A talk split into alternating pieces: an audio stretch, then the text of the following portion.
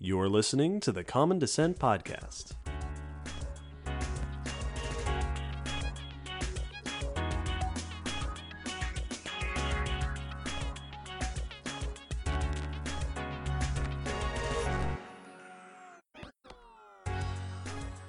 Hello, Will. Hello, David. Hello, listeners, and welcome to episode 131 of the Common Descent Podcast. This episode's topic is volcanoes. Ooh. A very exciting topic, a bit more geology for the people that like that, and also, uh, totally by coincidence, a very timely episode topic. right? that we are. This is the first episode we will be releasing after the major eruption that happened in uh, Tonga. Shortly before this recording, and we, that is not planned. We picked this episode topic months ago, so that is a total coincidence. But we will talk about that uh, particular series of events here in just a little bit. But the majority of this episode, we are going to, as with everything, come at the topic from a paleontological deep time evolutionary perspective. We will talk about what volcanoes are, how they form, how we study them in the past, and the relationship between volcanoes and life. Yes. How volcanoes interact with life today and, and what their storied history has been together across the history of life on Earth. As usual with the geo topics, I'm very excited to learn just a, a ton. I know more about volcanoes than I thought that I knew, but I, I now I have a ton of great new information to share. This is going to be a lot of fun. For those people, by the way, who follow us on social media, we have a habit oftentimes of posting teaser images that sort of are a, clue as to what the episode's going to be about, and sometimes they're more obscure than others. So, for those of you wondering, the teaser image we posted in advance of this episode is curved ash layers in an outcrop in Japan. Those are layers of volcanic ash laid down on curved landscape that gives them the curved shape. It's a very cool picture, and I posted it and went, "Oh, this is a this is a hard one." it feels like looking at stuff after snow has fallen and it's just perfectly followed the contours of everything. Yep, Uh, just it's uh, ash from Dead, exploding deadly mountain. shards. Of, yeah. this episode not only is a cool topic, not only is unexpectedly timely, but as always was requested. This particular topic and subtopics within that we will discuss in more detail was requested by Catherine, Agnes, Milu, and Zabby. Thanks for the requests. Thanks, everybody. Oh, hey, speaking of requests, last episode was all about smell, yes, it was. and you talked a whole bunch about the Jacobson's organ. Well, yeah. Well, turns out we had a request for Jacobson's organ from Jamie, which we neglected to say in the last episode. Oops. So sorry, Jamie. That our bad. We missed it. Yeah, with every now and then things things will kind of sneak by in the list Yeah. if they're not in the category we're expecting or we I, I didn't realize how much I was going to talk about the Jacobson's organ. Yes. So very sorry. Jamie deserves requester credit for that. Absolutely. All right, let's continue on our journey towards volcanoes. Before we get there, we're going to talk about news, but even before that, we have just a couple of announcements. As usual, our first announcement is that we have a Patreon. Our Patreon support from our patrons funds everything we do with the podcast hosting it, purchasing equipment, going on trips when we go on trips, all sorts of things like that. Our sincere thanks to all of our patrons. And part of the thanks is that they get extra goodies. They get director's notes, they get bonus audio like bonus news, they get a bunch of cool additional you know prizes, rewards for being patrons.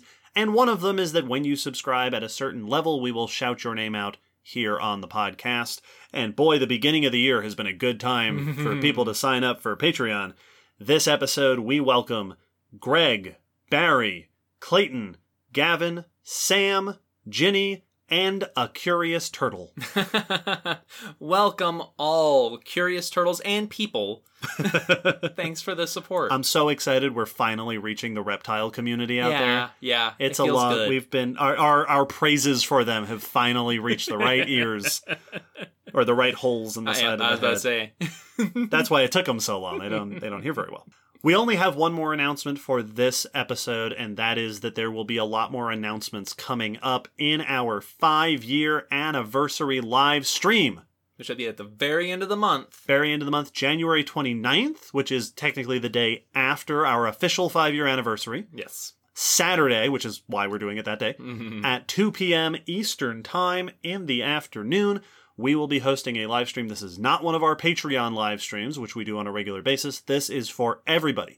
Anyone who is a fan is welcome to join the live stream, ask us questions, tune in. We will be chatting with our audience and making a number of special announcements.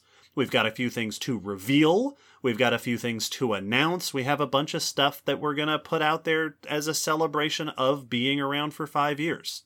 By the time this episode comes out, information about the live stream will be posted on our social media accounts Facebook, Twitter, Instagram, Patreon. So if you follow us or go over there, find that information. You'll find links to the YouTube video where you can join us. And hey, we're super excited about having done this for five years. We know we have a lot of listeners who are new and a lot of listeners who are old. In the days before the live stream, if you've listened to this ahead of time, go ahead and start posting at us. Let us know some of your favorite things from our five year history. What are your favorite episodes? What are your favorite dumb jokes that we've made? What's your favorite news? You we we've been thinking for months now of back over our 5 years. Uh, we encourage you to think back over the 5 years and let us know. Let us know what sort of cool memories you have. We'd really appreciate it. Absolutely. So, like I said, keep your eyes on our social media. Keep your eyes on our Zazzle store. Uh, hint, hint, nudge, nudge. More stuff to come. Just cuz. Well, with that out of the way, it is time to move on to the news. Every episode, before we get into the main discussion topic, we like to spend some time going over some bits of news from the world of paleontology, evolution, Earth history, etc. Will start us off with some news. Very well. I have a news about an ankylosaur brain case. I'm intrigued. yeah, this is a fun one. This is research by Marco Schade et al. in Scientific Reports, and the article is a press release by the University of Vienna in Science Daily. Which will be linked on the blog post. Blog post. So, this is an ankylosaur brain case, specifically a nodosaur, uh, which we talked about in the ankylosaur episode. Episode 69 Ankylosaurs are the armored dinosaurs. hmm And you have the ankylosaurids, which have the club tails that we typically think of. But there were the nodosaurids, which had typically not club tail. They had like armored still, but no club, but often spiked shoulders or necks, hmm like a ring of particularly notable armor around the neck. This particular nodosaur is Struthiosaurus austriacus, which they said was a comparably small nodosaur, so not one of your big, massive tanks of a dinosaur. Uh, they- I didn't get a size estimate since it sounds like the brain case is the holotype for the species. Oh, that's what they have. Yeah. I don't know if it didn't mention if there were any other remains from this group, from this particular species. Uh, it's tiny, 50 millimeters long, uh, 2 inches roughly. So, partial brain case, late Cretaceous, Austria, 80 million years old. That's the fossil they're researching. They did some micro CT scans to get a detailed look at what the inside structure of the brain case, which, as we've mentioned, can give us some insights into the shape of the brain and other neurological structures around the brain. Yeah, episode 121. Also, episode 130, we talked about that a bunch. Yeah, we did. And they noticed a bunch of things that potentially give us insights into the lifestyle of this nodosaur. Uh, first, it generally resembles others of its relatives, other brain cases that have been scanned from closely related ankylosaurs. Makes sense. One of the things that it shared with those other groups was a very small flocculus, which is a part of the brain, a very evolutionary old part of the brain, that is focused on fixing the eyes while moving. So while either the head is moving or the body is moving or the neck is moving, keeping the eyes focused on something. Okay. You know, so motion compensation is what it's sounding like. Right. I'm thinking of when those chickens that when people move them around, the head stays stable. Yeah, Like it- that, but for your eyes. But for your eyes, exactly. It's, so it's it's targeting for your eyes, basically, Yes. to be able to lock onto something and keep track of it while you are in motion. Uh, it's very important for predators tracking prey, but also things tracking aggressors. You know, to Mhm. keep track of a predator attacking you. Uh, this has been inferred that they may have just ha- not needed that as much since they were relying on armor. So you don't need to be fixating on danger when there's nothing that can threaten you since you're a tank. In addition to that, one thing they noticed was a network of vascular canals surrounding the brain case, which adds support to the idea of thermoregulation adaptations in ankylosaurs that that was a a coolant system for the brain Right, right. We've talked about that Mhm. uh, in- the news and in a bunch of things. That the while breathing, you're cooling the blood, and then you can f- have that blood flow around the brain to cool things down. yeah so this seems to support that they did have that sort of brain coolant system built in they also noticed horizontal uh, oriented semicircular canals so semicircular canals are the canals in our ears those loopy ones that you'll see in anatomy books Yeah, in the internal, the interior of the ear. Yep, that are for equilibrium. They are what make you dizzy when you spin, and they're what let you keep your balance and you know right yourself. The positioning of these supports previous ideas of the head posture. Oh, The way they're positioned seems to support that they'd be holding their head in a way that has been predicted before. They didn't give a description of exactly what posture that was, but hmm the canals match what has been previously thought, which is cool because it means, hey, secondary evidence yeah, sure. for There's- the posture of this animal. there have been a bunch of studies in different dinosaurs estimating. You know, they didn't all look straight ahead Yeah. all the time. Some of them are thought to have had their heads sort of at rest, kind of aimed downward a little bit. I know in some theropods, uh, part of the evidence for that comes from where the eyes are positioned. That your head your head has to actually be tilted down a little bit to see over your own nose. Yep, yep, yep. So different evidences giving us an idea of how they held their heads. And that was one of the other things noted here is that because this corroborated with previous evidences and estimates, it is further support that using the semicircular canals, the lateral ones, could be a way to determine that. They also noted a shortened lagena, which is a part of the inner ear where a big part of auditory reception takes place. So, very important for hearing. Uh, this is, in fact, the shortest of any dinosaur brain case yet studied, which suggests a much reduced hearing capability, or at least Hmm. emphasis on it. That Yeah. their hearing is not particularly elevated, it's not prioritized. All of these things together the lack of being able to fixate their eyes, the lack of hearing, and some other features with the semicircular canals that suggest that equilibrium was not particularly important. It was not vital for them to be able to keep their balance uh, while moving quickly, suggests a fairly, as they put it, inactive lifestyle. Right. You're not running marathons. You're not ch- racing through the forests. Exactly. You're not needing these tools for keeping up with rapid movement or a particularly active lifestyle where you're keeping track of a bunch of things. hmm They also suggested that the reduced hearing may indicate a more solitary lifestyle, that if you aren't socializing heavily, you don't need to be able to hear. Yeah, you're not talking to each other. You're not talking to each other, you're not listening to each other, so you might not be hanging out together. And so the one of the, I think the news article, uh, the the press release had a type that was like that they were slow and deaf. Yeah, I've seen a bunch of headlines for this one that were yeah, ankylosaurs were sluggish and deaf. Yep. that seems a bit mean. It's it's and it seems a bit more than what's actually suggested here, but yeah, they don't seem to be very quick on their feet Yeah. or in their perceptions. These kinds of findings are really interesting because on the first hand, you know, like those headlines, you read that the headline and it says, yeah, they were slow and they didn't hear very well. It's tempting to think, oh, they weren't impressive. They weren't good at stuff. Exactly. But it makes me wonder what were they good at? hmm You know, I would imagine an animal that is not potentially hearing very well and even maybe not seeing very well, at least in certain regards, probably was a really good smeller, for Yeah. example. That maybe they were communicating with a sense of smell, right? The territorial sense or finding food or stuff like that. Well, and it, the other thing that it makes me think is, like you said, it's very easy to draw the conclusion of like, ah, this wasn't very good at being a dinosaur, was it? like, you couldn't look at stuff that was while you were moving around. You couldn't hear much. You didn't have a great balance, or at least you weren't focusing on it. But what that says to me is either what were you good at, or you could afford to not be good at those things. Right. It's like a turtle. I was like, I was just thinking well because I was trying to think what animals today are like that, and I thought, yeah, I wonder. I don't know for sure about turtles, but I don't think they're known for hearing or visual capability. no, not that I know of. And yeah, because you don't really need to be. Yeah.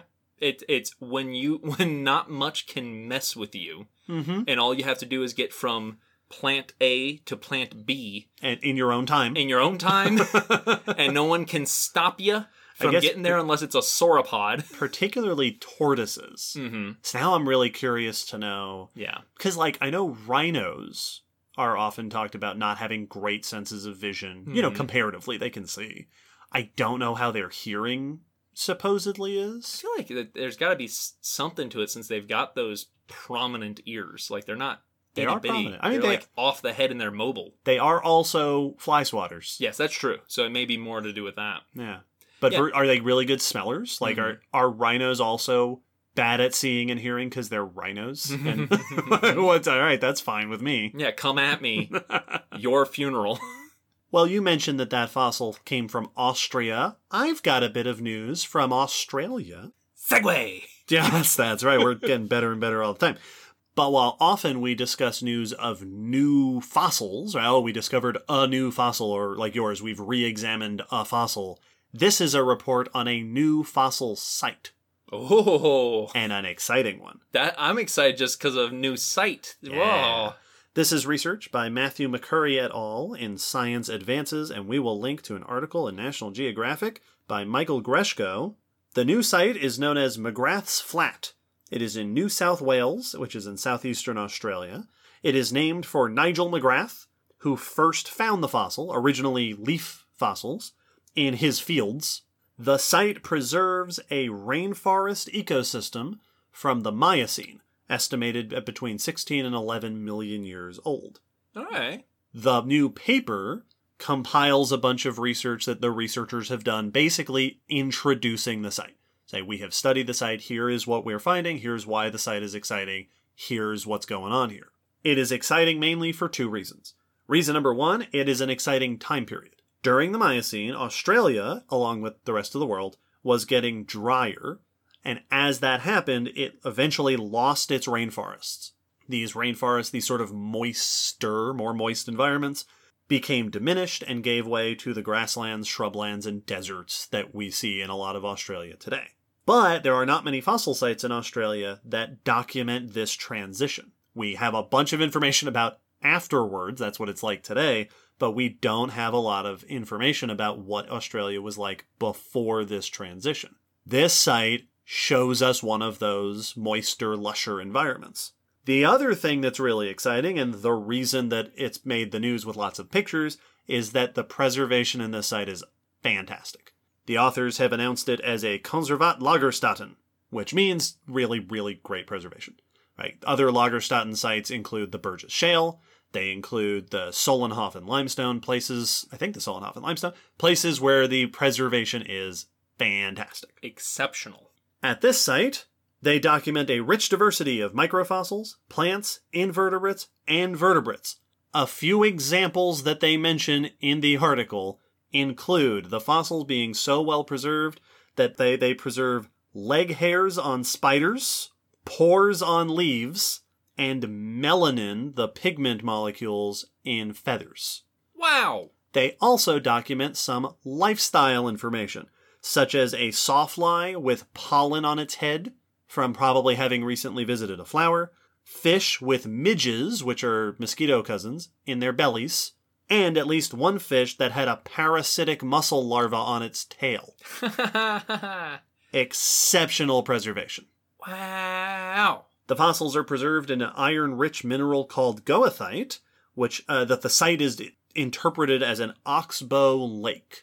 So an oxbow lake is what happens when a meandering river, so a, a river as a river gets older, what tends to happen is it goes from being a straight path to a sinuous curving back and forth path. Yeah, as it erodes the banks in a, uh, a snake-like pattern. Yep. Eventually, what can sometimes happen is that one of those bends becomes so far off to the side that it eventually gets cut off from the rest of the river and becomes a little separate body of water, an oxbow lake.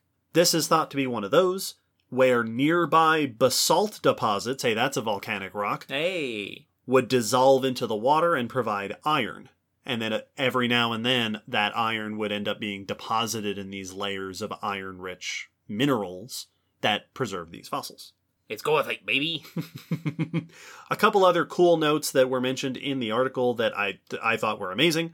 One, the authors point out that they study a lot of the fossils under scanning electron microscope, and they note that usually before you do that, you have to coat samples in thin layers of metallic material just to prepare them to be most effective under the electron microscope. But the fossils from McGrath's Flat are already so iron rich and conductive that they can just be put directly under the microscope. Yeah. They are ready for the microscope as soon as they're excavated. and they made another really cool note that they th- and this is all preliminary, so you know, this there's going to be more research. They have reason to think that the lake's de- deposition cycle might have been linked to seasonal monsoons, in part because they found a number of insect fossils of types of insects that tend to only be active in the spring and summer. Okay. And they've found a bunch of flower fossils that seem to have become fossilized before they bloomed. Oh. So this site might be capturing a particular time of the year Yeah. over and over again. That's really neat. So a very cool new exciting fossil site. I'm so excited to just see what comes out. Like, it, you know, a new fossil site is notable and, and great because new locality. That means there we can find even if it's the same stuff we found. You know, even if no new species are found in a Right. new locality, it's still a new location. New information, Yeah. new data. So it, it could be from a slightly different position. We we might get range extensions. We might And- go, oh, this is a climate we hadn't found them in before. And this site will absolutely have new species. Uh, yeah, and new the- environment, new time period. Very cool. the idea of a brand new fossil site, especially one that's this well preserved, not having something new is also not. Is kind of a, a an odd idea. Well, this is exciting to me, not to make everything about us, but it reminds me of the Gray Fossil Site, mm-hmm, mm-hmm. which is not, you know, it's not new, new anymore. It's 20 years old at this point. But we have both followed the Gray Fossil Site for a good chunk of its history. And there have been a lot of very exciting finds. It is not too, you know, it's a relatively close age, right? Just after the Miocene Mm-hmm, mm-hmm. with new stuff, with exceptional preservation. So this site feels like the early days of another site like that. Like Yes. here is a site where we're going to find a ton of cool new stuff. Well, and and I'm I'm so excited because, like you said with the Gray Fossil Site, our image of it has changed so much, mm-hmm. and it's like we already have already the note of like, oh yeah, pores on leaves. That was cool enough for a news. Right. You could have just found that. Yep. but then you, found all this we other found a stuff. spider with its leg hairs fossilized. Great. Yeah. That's that's enough. You made it into the podcast. Let's go home. so Well, the authors point out that some of the stuff they want to do into the future, obviously, you know, understand the environment, understand the climate. Uh, they want to try to narrow down the age. So the, the the site, again, much like the Gray Fossil site, our initial estimate was a span of a number of millions of years. This is like that. They're going to try to narrow down that estimate and understand climate change in the past of Australia yeah, which the article uh, is specifically mentions that's very handy for understanding how Australia got to be the way it is today. But also, we are talking about a time period where changing climates and aridification, drying out, cause certain ecosystems to fail and give way to other ecosystems is, as always, very relevant to today for reasons. for reasons. So that I'm very excited to see what else comes out of McGrath's Flat. Also, good name. That is a pretty cool name. McGrath's flat sounds like there's a person with a shotgun guarding it. I mean, it might, might be Nigel. Maybe he's there. I love it. Mr. McGrath, can we come look at your fossils? well, speaking of determining what things were like before the way they are now, Sure. You're going to talk about paleontology. I am. oh, great. I was hoping we'd get some of that in this podcast. How'd you know?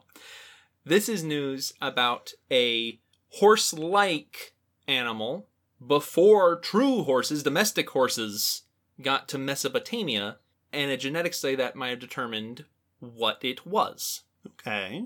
So, This is research by Andrew Bennett et al. in Science Advances, and the article is by Jake Buehler in Science News. So, in Mesopotamia, domestic horses were introduced around the late third millennium BC, uh, so not until 4,000 years ago. Give us your take. But before that, in that area, there are documentations, uh, tablets, and seals uh, that reference kungas, which were not the same as our domestic horses, but were horse animals, horse like animals, shown in artwork and described in writings in these tablets and seals as being extremely important, highly valuable animals for diplomacy and war.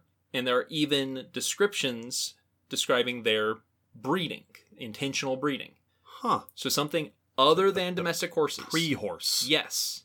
And so it's an equid. It's definitely a cousin of horses, but it's Mhm. not horses as we think of them today. It's not from the same domestication lineage. But no one's ever been able to dis- determine what they were. You know, what were they domesticated from? This research is in response to the, a discovery of a number of equids from Bronze Age burial urns, uh, early Bronze Age, so about 2600 BC. These are royal barrier complexes. Hmm. So half a millennium before you mentioned the earliest horses as we know them there. hmm And these are found in Syria, which makes these skeletons. Uh, there's dozens of equine skeletons, as they describe, about 45, 4,500 years old. And the physical features don't match any known equines, horse or horse relatives that we know of today. So it's been interpreted that these are kungas. Okay.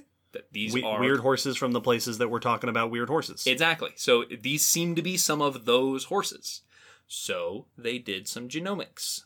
They studied the genes of one of these specimens, another specimen, another ancient specimen of a Syrian hemippe, which is a specific type of Asiatic wild ass, which as a species went extinct, it was a subspecies that went extinct in 1929.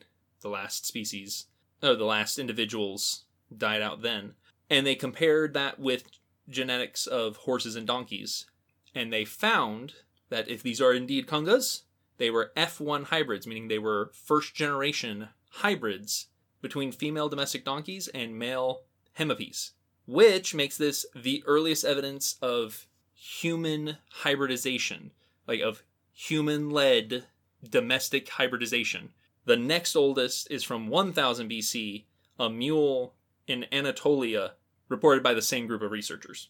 Interesting. And mules being hybrids of domestic donkeys and domestic horses. Yes. So this was a wild ass and a domestic donkey hybrid. Yes. Their thinking is that the Kungas may have been created for warfare because they were noted as being valuable for that. And their thinking is that they, according to the documents, Kungas could pull wagons, which is important for war, Sure. uh, which is good for donkeys. Donkeys are great at that. But coaxing a donkey into high stress situations, they are not good at. hmm Donkeys are very stubborn. That's not what they do. While Asiatic wild asses can't be tamed, uh, is the the common thing that I, I found a couple of things that mentioned that when I looked up, it would be like, what is this? Uh, they're considered untamable, and that the thinking is potentially that's why they bred the two. Right. To Dude. get something that is useful like a donkey, but stubborn and determined Yep, but and tough. a little more go get 'em, hmm uh, which they said means these could be considered as bioengineered war machines. Oh man. which is oh, oh great that should be in all the titles uh, so yeah earliest evidence of human domestic uh, uh, hybridization Interesting. One more point to the ever increasing complexity of the history of domestication. oh yeah Episode 27. Uh, that's very, that's, uh, you know, I, I hear so much about dog domestication and cat domestication. I, I don't hear nearly as much about horses and even less about donkeys, mm-hmm. just in, in the sources that I hear from. So that's a really cool discovery to find. well and it's cool to think that uh, a different culture got something that seemed like basically a horse. So like in, in its function and usability, that was not actually the same lineage as the horse. Yeah, that we've tried, we've domesticated the horse group, right? Equids, a number of different times in a number of different ways. Yep. We've created a bunch of designer donkeys. Yes, exactly. Yeah. Very interesting. One more bit of news, and we are not yet at our main discussion of volcanoes, but to transition us nicely into our main discussion, I'd like to talk about the volcano that just went off a few days before this recording, and not very long before this episode releases, the volcano in Tonga. It has been all over the news. It is a, a major natural occurrence and natural disaster. Uh, both very interesting to talk about, very important to talk about, and very relevant to this episode. Mm-hmm. Now, this is not news about new research. This is just reports of what we know and what's been going on with this volcano. Yeah, this is this is just news. This is just news, just new stuff. Uh, we will link again in the blog post. Uh, I'm going to put a link to an article in the New York Times from Henry Fountain and an article in The Conversation by Shane Cronin, both of which discuss uh, the history of this region uh, geologically and the science of the volcanic activity. nice. So, the headline is A massive volcanic eruption occurred on January 15th in the Kingdom of Tonga. Uh, for those unfamiliar, the Kingdom of Tonga is a Polynesian country and an archipelago consisting of about 169 islands, more than 30 of which are inhabited by people. It is in the South Pacific, it's north of New Zealand, it's not far from Fiji and Samoa. The population of the kingdom is estimated at a little over 100,000 people. The volcano in question has a long name, and I think the uh, proper ish pronunciation is something like Hunga Tonga-Hunga Ha'apai. All right. It is named after the two islands that are part of the volcano. More on that in a second. I'm not going to say the whole name again, just in case I'm butchering the pronunciation. Thank you to Jonathan on Twitter for helping me track down a recording to hear how that is said. The volcano itself features a large caldera, so that is a volcanic crater that is about three miles or five kilometers wide underwater. It's about 150 meters, 500 feet underwater. Previous eruptions have created small islands near the rim, uh, or on the rim of the caldera. Those are the two islands, Hunga Tonga and Hunga Ha'apai. There are significant eruptions noted back in 2009, and then again significant eruptions in late 2014 into early 2015. And recently, the last several weeks, there have been new eruptions, starting in December 2021, leading to this January as we speak now. The big eruption happened on January 15th. I first became aware of this eruption when I was scrolling through Twitter and came across a GIF of the satellite image of the eruption cloud. Oh, I haven't seen that. It was caught on satellite. It's incredible footage. This was a massive eruption. According to Tonga Geological Services, the maximum extent of the eruption cloud was a radius, so distance from the center, of 500 kilometers, or 300 miles. oh, The ash plume went at least 30 kilometers or 20 miles high. The explosion itself created tsunamis across Tonga and the Pacific, including parts of East Asia and the west coast of the Americas. Alaska and California, I believe, recorded some tsunami activity. And the shock waves from the explosion bounced all around the atmosphere, all around the world, triggering more tsunamis, smaller tsunamis in the Atlantic, the Mediterranean, and the Caribbean. People in New Zealand reported hearing the explosion over 2,000 kilometers away from the volcano. oh. This was hu- This is enormous. This is a massive volcanic eruption. It is being c- compared most commonly to the eruption of Mount Pinatubo in 1991 and as being cited as the largest eruption since then. This is the biggest volcanic eruption in the last 30 years. It, and uh, we're gonna get into this because that's what this episode is titled. Mm-hmm. Uh, the scale and power is it's it's hard to actually comprehend. Yeah. Like it is difficult for a human brain, my brain at least, Your human brain. to wrap itself around and really accept that like like a 300 mile radius cloud it that is so the Yeah. area of that is is hard It's like the state of Pennsylvania.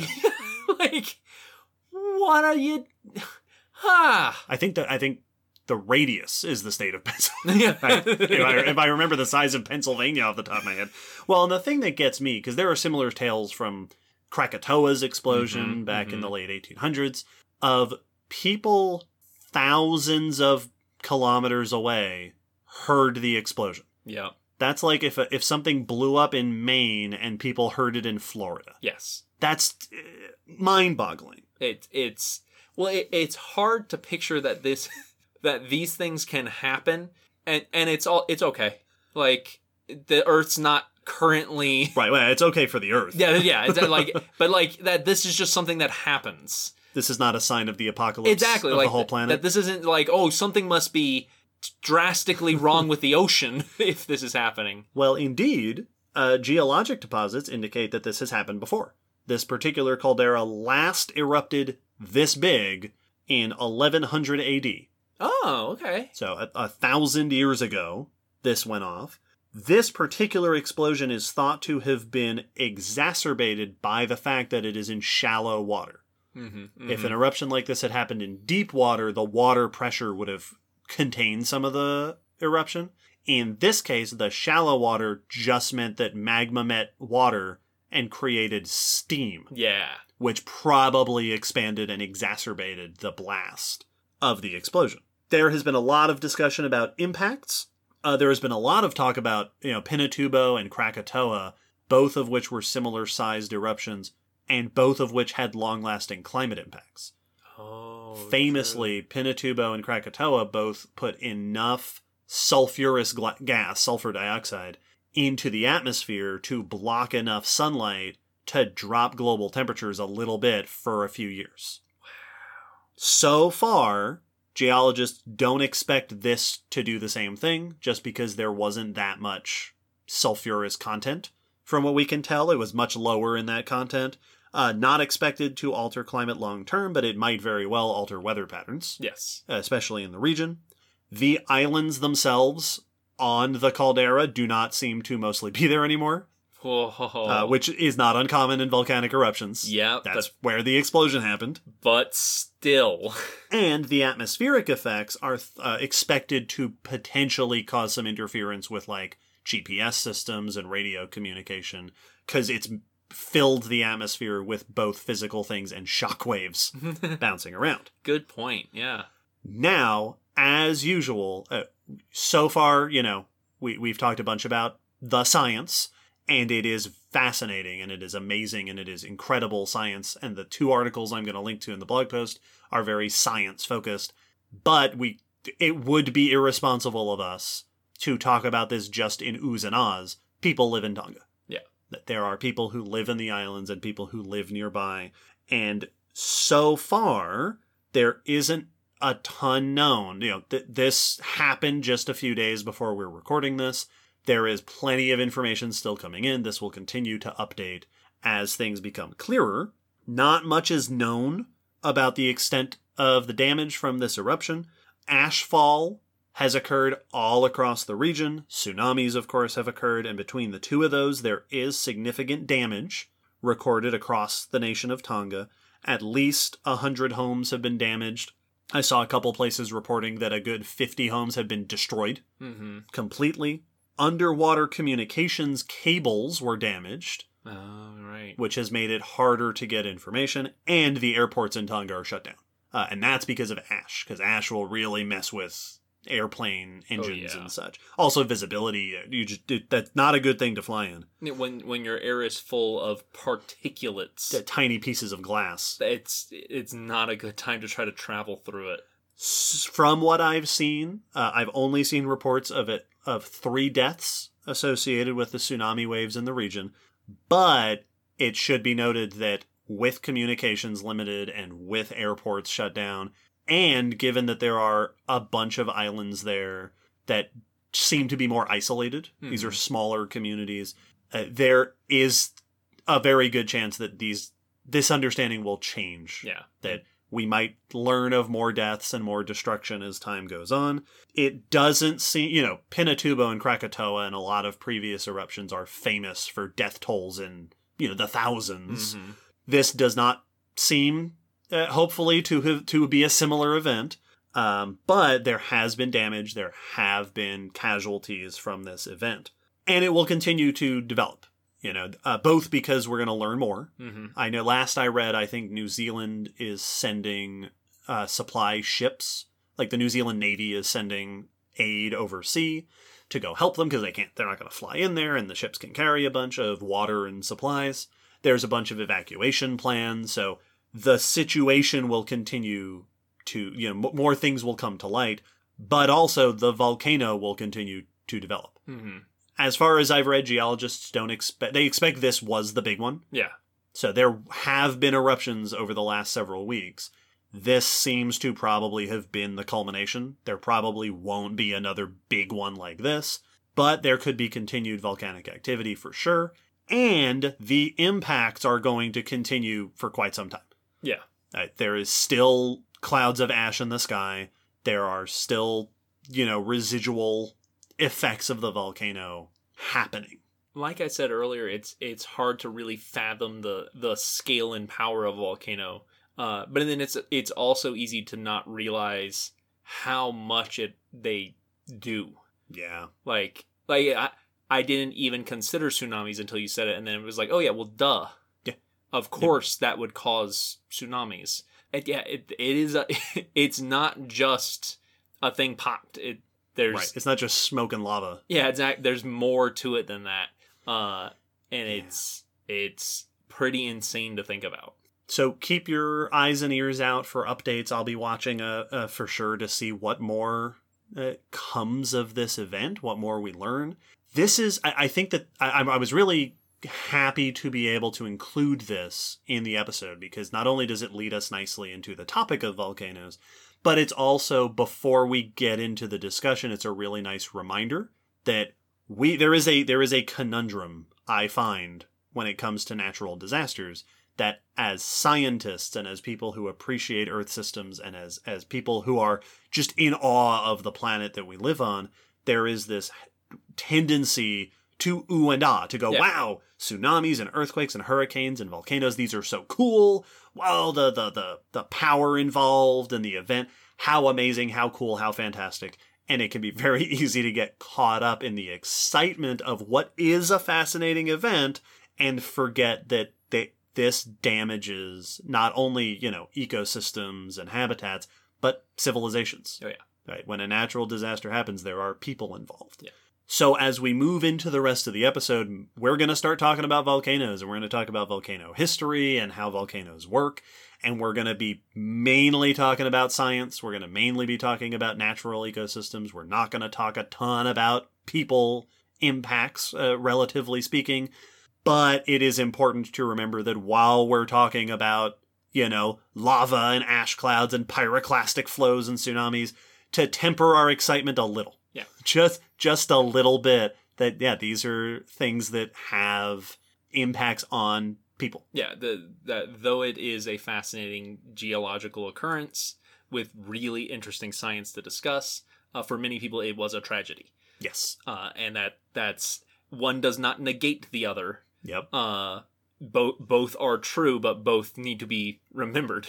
So from this, we can now zoom out to the broader subject of volcanoes. We'll talk about volcanoes through time, we'll talk about volcanoes today, starting with the big question of what are volcanoes?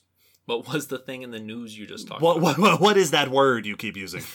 we will talk about uh, definitions, formations, structures, and so on as we start our discussion after this short break.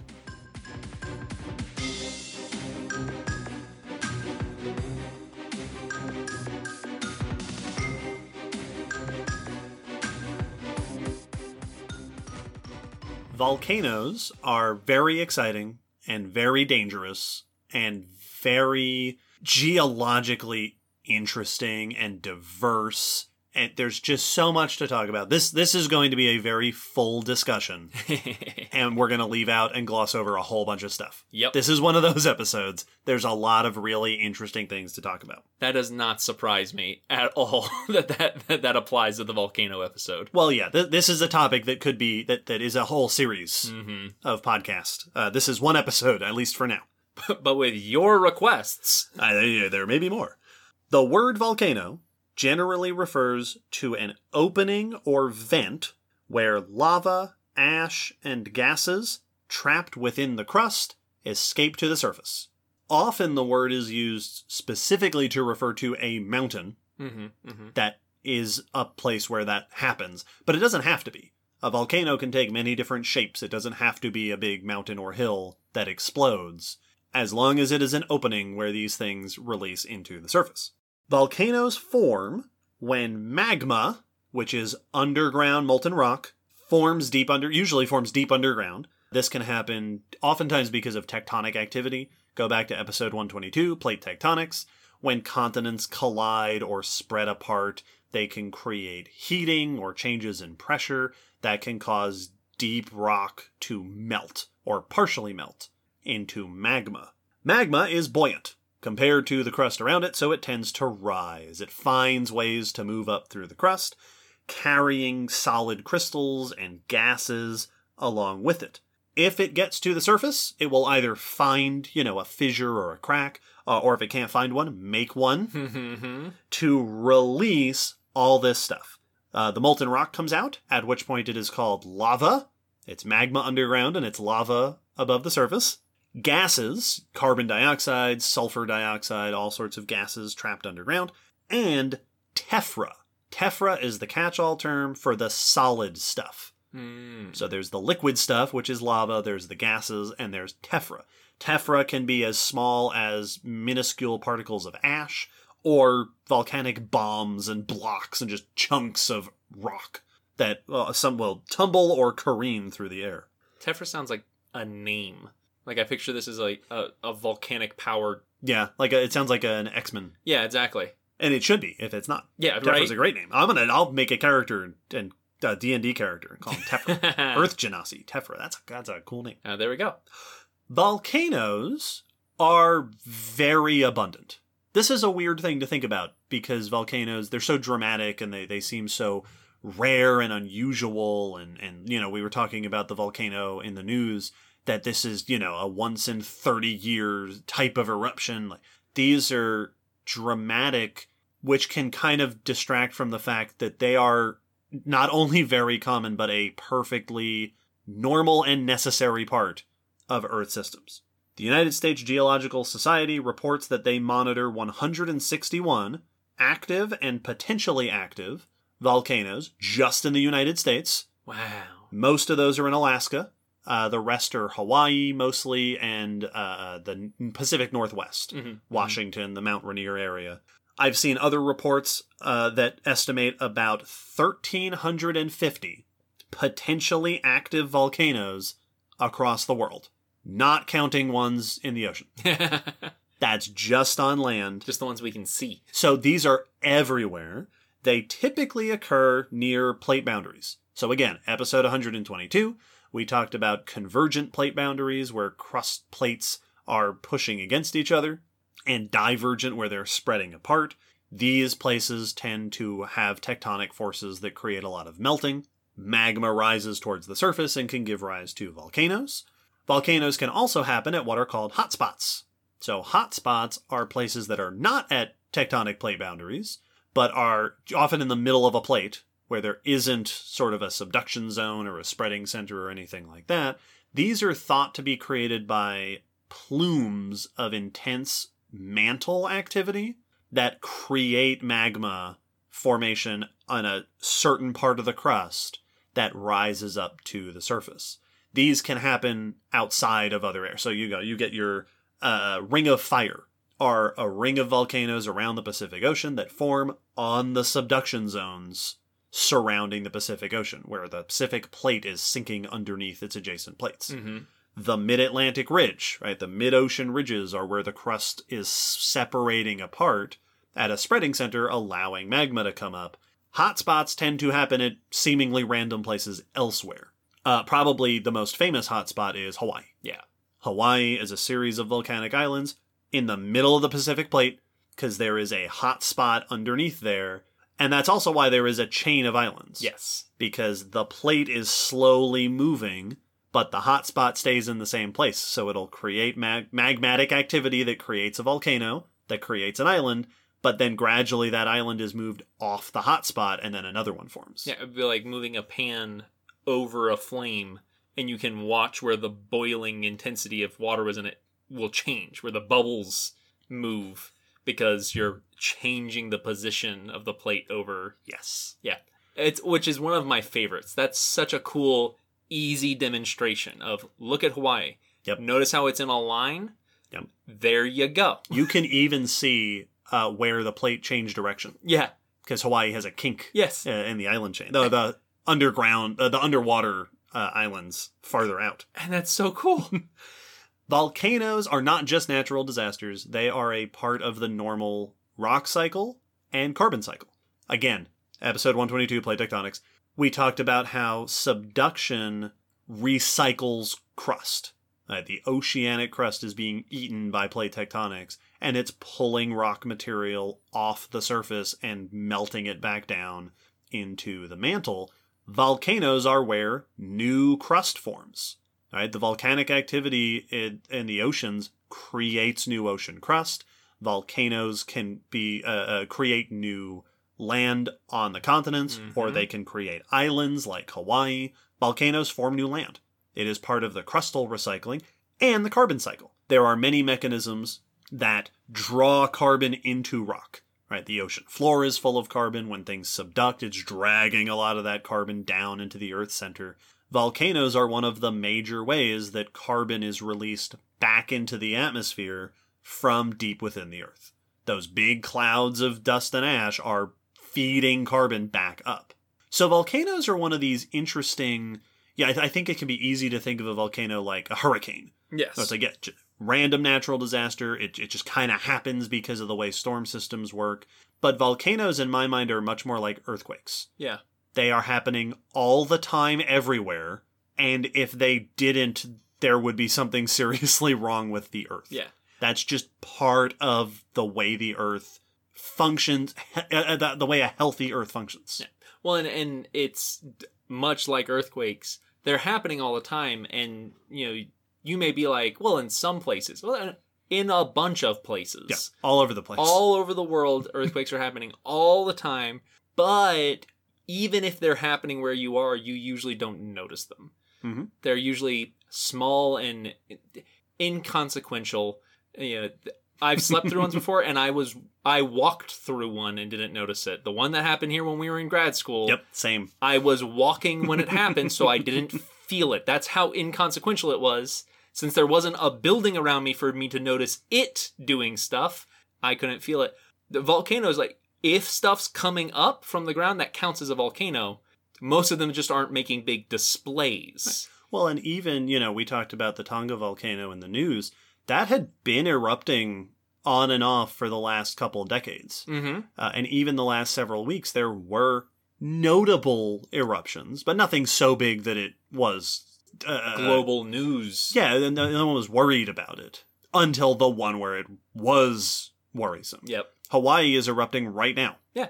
You know, so volcanoes are just a normal, everyday occurrence on our planet, which is weird to think about. It's, just, it's usually a bit more benign than what you picture from movies and uh, all the paleo art that just has them in the background.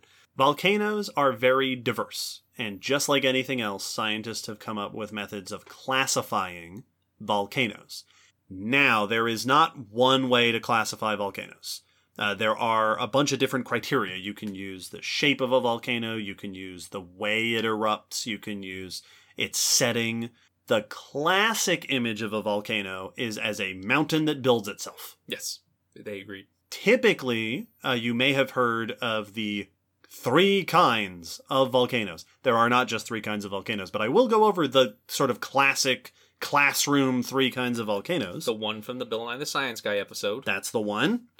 Uh, composite volcanoes, also called stratovolcanoes, are built are, are cones, big tall cones, built of layers of alternating lava flows and ash layers. Mhm. So a volcano erupts, letting out lava. Lava is molten rock, and once it's on the surface and it stops moving, it cools. And when it cools, it forms igneous rock. Lava and magma form all sorts of basalt and diorite and andesite and granite and all sorts of igneous rocks. So lava flows will eventually cool into layers of rock. Ash that is released out of a volcano will eventually settle and form layers of ash or mix with other stuff and form new layers. So a composite volcano is a volcano that releases lava, cools on its sides, and then ash falls down and forms a new layer, and then each new eruption adds new layers to the volcano. So if you cut a composite volcano in half, you see these alternating layers of lava, cooled lava, and ash over and over again. These tend to form very uh, pr- relatively steep cones. They are uh, very common. This is one of the most common on land volcanoes, and they can be very dangerous. A few famous composite volcanoes include Mount Fuji, Mount Pinatubo, and Mount St. Helens, Yep. just to name a few famous dangerous ones. Shield volcanoes, another classification, are formed very similarly, but they're mostly lava flow. Yeah. Not a lot of those intermediate ash layers. And so you just get these wide lava flows that cool into layers on the landscape, building up much more slowly and broadly atop each other. So shield volcanoes tend to form big domes. They tend to be very flat. Uh, and in fact, oftentimes a shield volcano can be miles across Yeah. because it's just a big, gently sloping dome. The Hawaiian Islands are full of shield volcanoes. So Kilauea and Mauna Loa, the big volcano volcanic islands of Hawaii, are shield volcanoes. Makes sense. And then the third classic type are cinder cones. Cinder cones are the other end of the spectrum, mostly formed out of the solid rock material that comes out. So they're cr- they're crumb volcanoes. they are built of crumbs, fragments, uh, cinders, as they are often called. See, right now I'm picturing layer cake, pound cake, crumb cake. There you go. Just like that. Cinder cones can often grow on other volcanoes because a volcano is often not a single vent. It can have side vents on the slopes. Uh, I think Mount St. Helens is an example of one that exploded on the side Yep, yep, yep, yep. uh, at one point when it erupted. But you can also get cinder cones uh, separate. The most famous cinder cone, perhaps, or at least the one I uh, know most about, is a cinder cone that formed in the 1940s in Mexico called Paricutin, which is the cinder cone that showed up overnight. Oh yeah, I have heard about that. This is a vent that opened in a cornfield in Mexico and it erupted for a while and then started erupting cinders out and reportedly grew a 50 meter tall volcanic cone in a day. Showed up and then erupted for a while. That's that's it. it's not. It shouldn't be possible to have a volcano come around that quickly. That Yep. just shouldn't be allowed. I remember uh, there was a day a long time ago. I think this was in grad school where a bunch of us were discussing the movie Volcano with Tommy Lee Jones and etc., where a volcano suddenly shows up in the middle of Los Angeles. And one of the criticisms that would come up was, was like, well, yeah, and also it's ridiculous to a volcano just popping up in a day. And then our volcanologist went, well, ah, well, a little bit. yeah, I remember that, and I had the same moment there of like, nah, Right. no, It's it's such a it's a really interesting story. I fundamentally disagree. Now, those are, like I said, the classic, the classroom examples, but there are plenty of other kinds of volcanoes. There are volcanic fields, for example. Uh, these are cases where you have many vents relatively near each other that each erupt separately. So sometimes it's a bunch of vents that each erupts only one time. Sometimes they erupt a number of times. Uh, the San Francisco volcanic field is one of these, where you just have a landscape of eruptions. yeah, These tend not to form mountains because it's not erupting in the same place all the time. You also have submarine volcanoes, volcanoes that form on the ocean floor. These can rise up to form seamounts, which are submerged plateaus of land, Or if they get tall enough, islands. Yep. That's what a lot of islands are, is they are emerging out of the land. These can form over hotspots. They also form in uh, near trenches. Island arcs tend to form alongside trenches where crust is subducting down. And speaking of underwater volcanoes, there are also mid-ocean ridges. Again, episode 122. Mid-ocean ridges are spreading centers, places where two plates are pulling apart and magma is rising up, forming new ocean crust the middle of many of our oceans, right, right down the middle of the Atlantic, and then continuing into parts of the Pacific and elsewhere, we have mid-ocean ridges, which are volcanically active areas where new crust is forming from volcanic activity. In the uh, plate tectonics episode, I quoted some source describing it as like the seams on a baseball. Oh yeah. J- These just run all around the oceans of the planet, spreading basaltic lavas, which then cool to make up the ocean crust. These connected spreading centers, one of the websites that I was reading uh, descriptions of different volcano types, described the connected m- mid ocean ridges as sometimes considered to be a single 70,000 kilometer long volcano.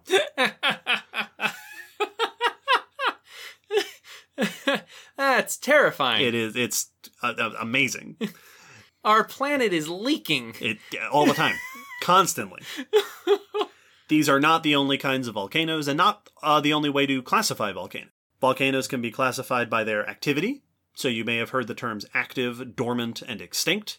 Active means it, it keeps happening. It's on right now. It's happening right now. dormant means it hasn't in a while, but it could still potentially erupt. yeah, that there's there's still activity or that there's still signs that stuff could build up again. Or, or there's no signs that it won't. Yeah, exactly. And extinct volcanoes are considered, yeah, they no longer have a source of magma to fuel them. Volcanoes often will reform. So not only can, you know, if a volcano erupts and destroys itself, which often happens, it can then grow again because the magma source is still there. Yeah, well, if, it, if it hasn't emptied out. it was destroyed by what's making it. But in cases where, like hotspots, once the volcano itself, the vent moves off of the hotspot because of plate movement, the hotspot's still going, so eventually it will form another vent. Uh, this is, again, why Hawaii is a chain of islands. Also leads to uh, one of my favorite examples of this uh, Krakatoa. Uh, the island of Krakatoa, I believe, is Krakatau. And Krakatau uh, erupted in 1883 and destroyed the mountain. mm-hmm. Krakatau did not survive the eruption of the volcano. But the magma source fueling that eruptive activity is still there. And several decades later, a new island began to form a little bit elsewhere, fueled by that same magmatic source, into a new volcanic island, which the locals call Anak Krakatau, which means the child of Krakatoa, Oh man. which is great. and we're gonna make a, a not quite as good sequel Yeah, a movie. B a B movie sequel. It'll come out the same year as the original. that's that's pretty. The son of Krakatoa. well, it's like I always knew that that's how hotspots worked, and you know the hotspot moves and it makes a new island, you know, or you know. Uh, in between, it's also doing stuff, but finally, eventually, another island will pop up. Mm-hmm. Uh, but I never thought about it there being the potential that the other one could break, could be Yeah. destroyed before it moves on. So it's it the island moved kinda. Yeah, grew in a new place. it teleported. yeah. That's so cool. Volcanoes can be classified by their content, so the content of their magma, uh, and this is often linked to eruption style, which is another classification. There are effusive eruptions, which are generally calm. So Hawaii, right? The big island of Hawaii is erupting right now, as we speak. But these eruptions tend to be very just lava flows, Just oozing. just seeping out. that always makes me think of the the wax volcano thing that was at Fernbank when we went. which is a, they they had this wax thing, they pump up wax, and you could make these shield style volcanoes with oozing wax. Uh, and it's one of the coolest things, and I think of it all the time. And I wish we had more time when we were there. yep, very cool. We'll get one and put it in our basement. yeah, We're going to need a basement. The opposite of an effusive eruption is an explosive eruption. This is exactly what it sounds like. the magma is torn apart on the way up or out. This is what you this is your Mount St. Helens, your Pinatubo, your Tonga volcano that just went off, the volcanoes that explode. The difference is usually related to gas content because gas bubbles are often what drives the explosion. Uh, so you'll get water vapor, you'll get carbon dioxide and other gases that can form within the magma and build up. But if there isn't a release, then you just end up with a lot of pressure. Yeah. Just a lot of gas pressure, especially in viscous magmas. If they're stickier, some some magma like basaltic uh, lava uh, tends to be very viscous. It's very flowy. Hmm. Others tend to be more sticky. They don't break apart as easily. So you get end up with just all this gas pressure with all these gas bubbles so that when it finally releases, you get an explosion. Yeah. Which makes sense because it, it's tough to put rock under pressure, like actually pressurize it, uh, because it doesn't compress. But gas sure does. Oh yeah. So you can build up incredibly high pressures with gas, and there's very little limit to how much you can build up. Yeah. And this leads to another me- measure of classifying volcanoes, the Volcanic Explosivity Index. Oh wow, yeah, that makes sense. which categorizes volcanoes by how how boom they go. yeah, Specifically, this categorizes volcanoes by the amount of tephra they release. So tephra again, ash, cinders, volcanic rocks and stuff. How much solid stuff comes out of the volcano. This is a logarithmic scale. So it's like the Richter scale where a, a 2 is 10 times more than a 1 and so on. right, right, right. Yeah, it's, it's not. You can't just compare and assume that. Right. A, a, a four is not twice as strong as a two on the scale. It is a hundred times Yeah. more. Kilauea in uh, Hawaii usually receives a volcanic explosivity index of zero All right. because it's not usually releasing a lot of solid stuff. It's just oozing gas, oozing liquids, lava. No boom. Mount St. Helens, uh, famously erupted back in 1980, has been called the most destructive eruption in the history of the United States. Mount St. Helens is in Washington. Had a volcanic explosivity index of 5, All right. estimated to have released around 1.3 cubic kilometers of tephra. And this brings me to the last category of volcanoes that we'll discuss for this particular discussion supervolcanoes. Yeah. This is a term that comes up a lot. It's been in movies, it's been in the news. It's not, uh, to my knowledge, a technical term, or at least it didn't originate as a technical term. I'm pretty sure supervolcanoes originated as a sci fi term, Oh, okay. that this wasn't originally a science term. But generally, when you hear about supervolcanoes, we are referring to volcanoes that are capable of super eruptions, that are eruptions that release at least a thousand cubic kilometers of tephra. Ugh. So again, Mount St. Helens was a little more than one cubic kilometer. This is a thousand more than that. This puts them at a volcanic explosivity index number of eight, the highest number that has ever been associated with uh, eruption. All right. Cool. Supervolcanoes tend not to be mountains. They tend to be holes. when a volcano erupts, it tends to leave a crater behind, and that crater is called a caldera. Supervolcanic eruptions tend to be so large and release so much material that whatever land was there collapses yeah. and leaves a big dome shaped hole in the ground. There are actually a bunch of these. Lake Toba in Sumatra is a 100 kilometer long lake, which is a flooded caldera. It is a big hole, and it's kind of like a, you know, the, the sinkholes that get flooded and become little lakes. This is that, but it's a volcanic crater. Yeah. That is a, a caldera left from the eruption around 74,000 years ago. Lake Taupo in New Zealand, very similar, erupted 27,000 years ago. But almost certainly the most famous supervolcano on the planet is Yellowstone. Yeah. Yellowstone, located right here in the United States, mostly over in Wyoming. The Yellowstone caldera is around 72 by 48 kilometers in area. It takes up most of Yellowstone National Park. it is not filled with lake, it is filled with forest. Hmm. If you look from above, the caldera itself is filled with forests and hot springs and geysers and tourists. This caldera was formed in an eruption 640,000 years ago.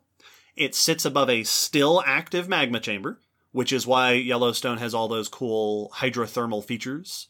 The hot springs, the geysers, the fumaroles, those are all he- water heated deep underground by being near these magma chambers Yeah. and then it rises to the surface and you know creates steam vents and geysers and stuff.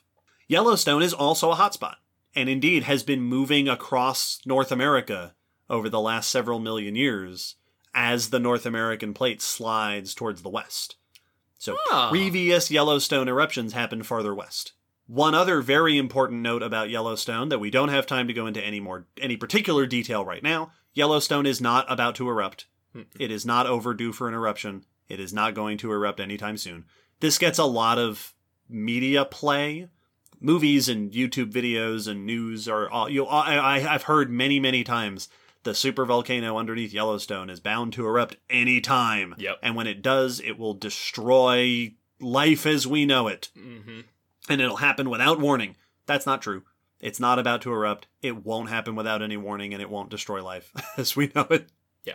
Uh, there is a great SciShow episode about this. Go to YouTube, SciShow Yellowstone. I know it's great. I wrote it. So watch that, and it, it talks all about the geology of Yellowstone and what we know about the supervolcano.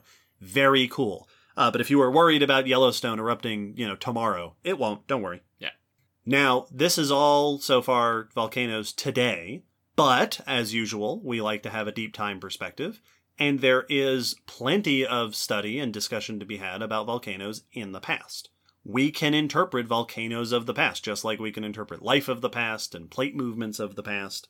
Past evidence of volcanoes. It, this is actually kind of an odd talking point because, on the one hand, there are like cool, specific, yeah, here's an eruption and, and here's the evidence.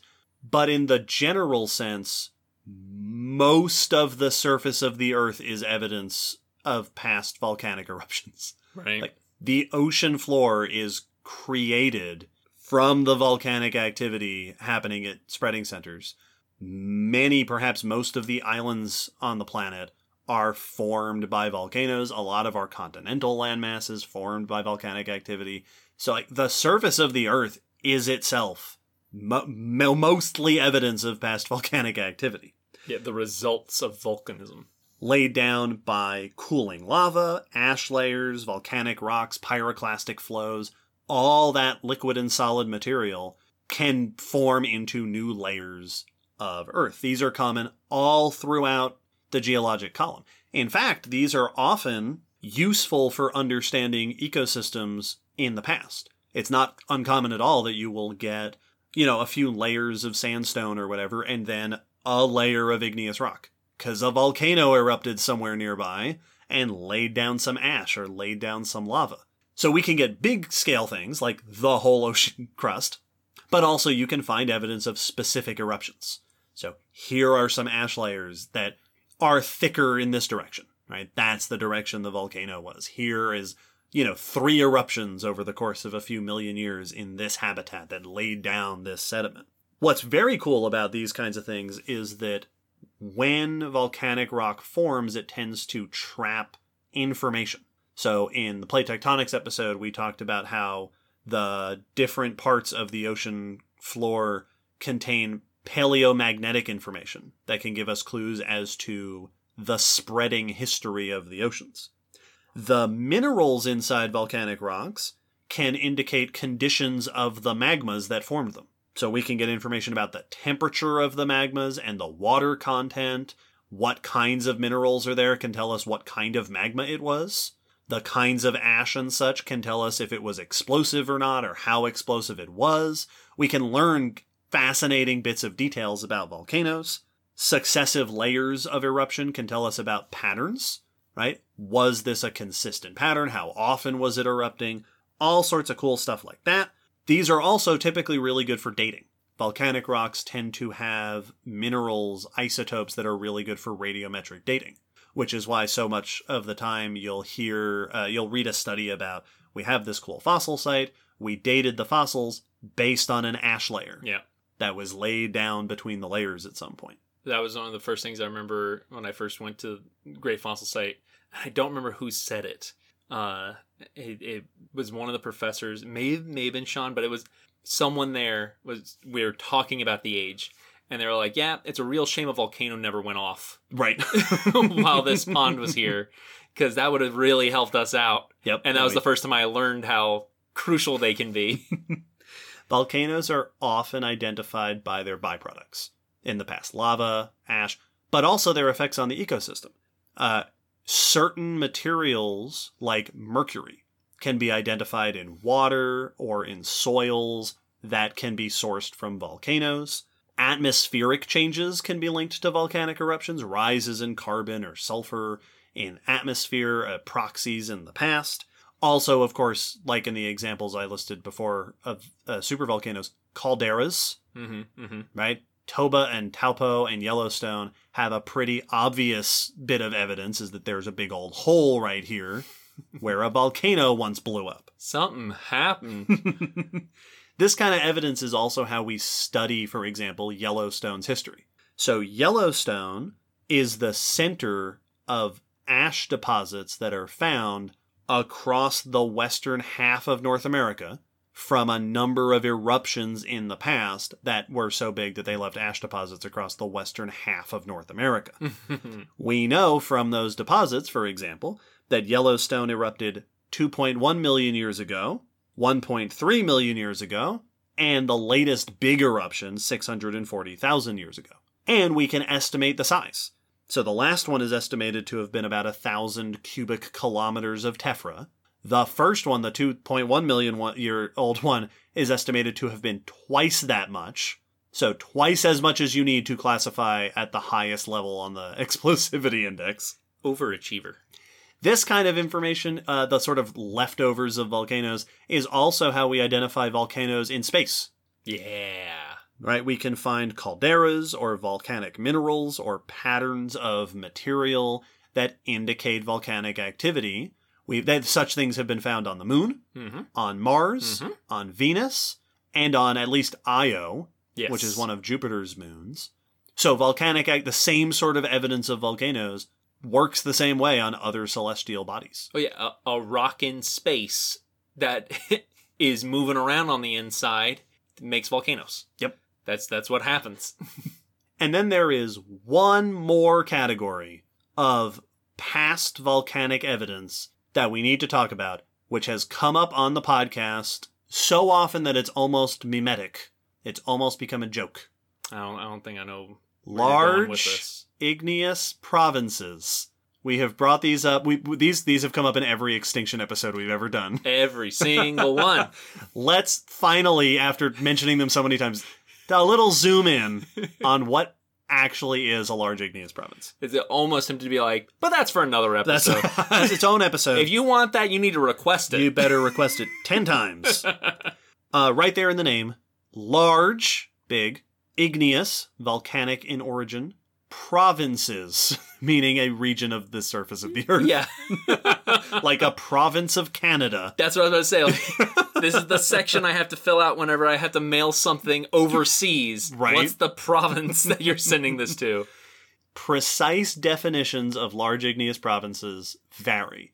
Generally speaking, it refers to a vast area of the surface that was created by volcanic eruptions. One recent specific definition that I came across defined them as a magmatic province with more than a hundred thousand square kilometers of surface. So, volcanic material covering an area roughly the size of Iceland with eruption volumes, so the three dimensional extent of the magma material, of over a hundred thousand cubic kilometers, produced, erupted, usually within the space of several to a few million years. okay. So, a relatively short, geologically speaking, amount of volcanic uh, activity that creates an immense, a landmass of volcanic rock. Yeah, it's not that this happened over the course of like the Jurassic, but Right. in a fairly brief moment. A million years, a few million years, several million years, not particularly long. a huge chunk of the surface was covered in lava. Now, in the past, when we've talked about large igneous provinces, every now and then we talk about them almost like we're talking about the volcanoes themselves. Mhm. Large igneous province refers to the landform, right? Like a lava flow, right? A, a, a basalt layer is what's left of a lava flow. Yeah. It has cooled. It is, is not currently flowing. Yes. Large igneous provinces are the cooled results. They are typically a succession of flows, so they'll just be stacked, often basaltic, lava flows that just flowed over a landscape and cooled on top of each other. These include continental provinces, with layers upon layers on land, and oceanic plateaus. When an igneous province uh, is formed in the ocean, it'll create oftentimes a plateau that can be two or three kilometers high on the ocean floor formed by volcanic activity. Large igneous provinces are found all over the world. These massive chunks of volcanic remnants are found in every ocean and on every continent. A few examples include the Siberian traps in North Asia, which date to around 250 million years ago, the Deccan traps in India, which are 66 million years old, the Karoo in South Africa, and Ferrar in Antarctica, both around 180 million years old, the Central Atlantic Magmatic Province, which used to be all one place but has been split by the Atlantic Ocean spreading.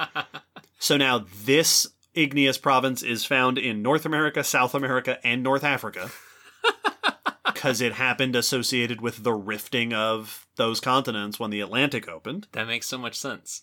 and more. Igneous provinces are known from well before the Cambrian. The youngest one, as far as I can tell, is the Columbia River flood basalts in the northwest of North America, which is only 16 million years old. Okay. Relative, you know, that's about the same age as that new Australian site that we talked about in the news. Mm-hmm. Large igneous provinces all often include surface flows and deposits, as well as underground networks. So you'll get dikes and sills and the cooled remains of magma moving underground. And then on top of that, the stuff that extruded onto the surface.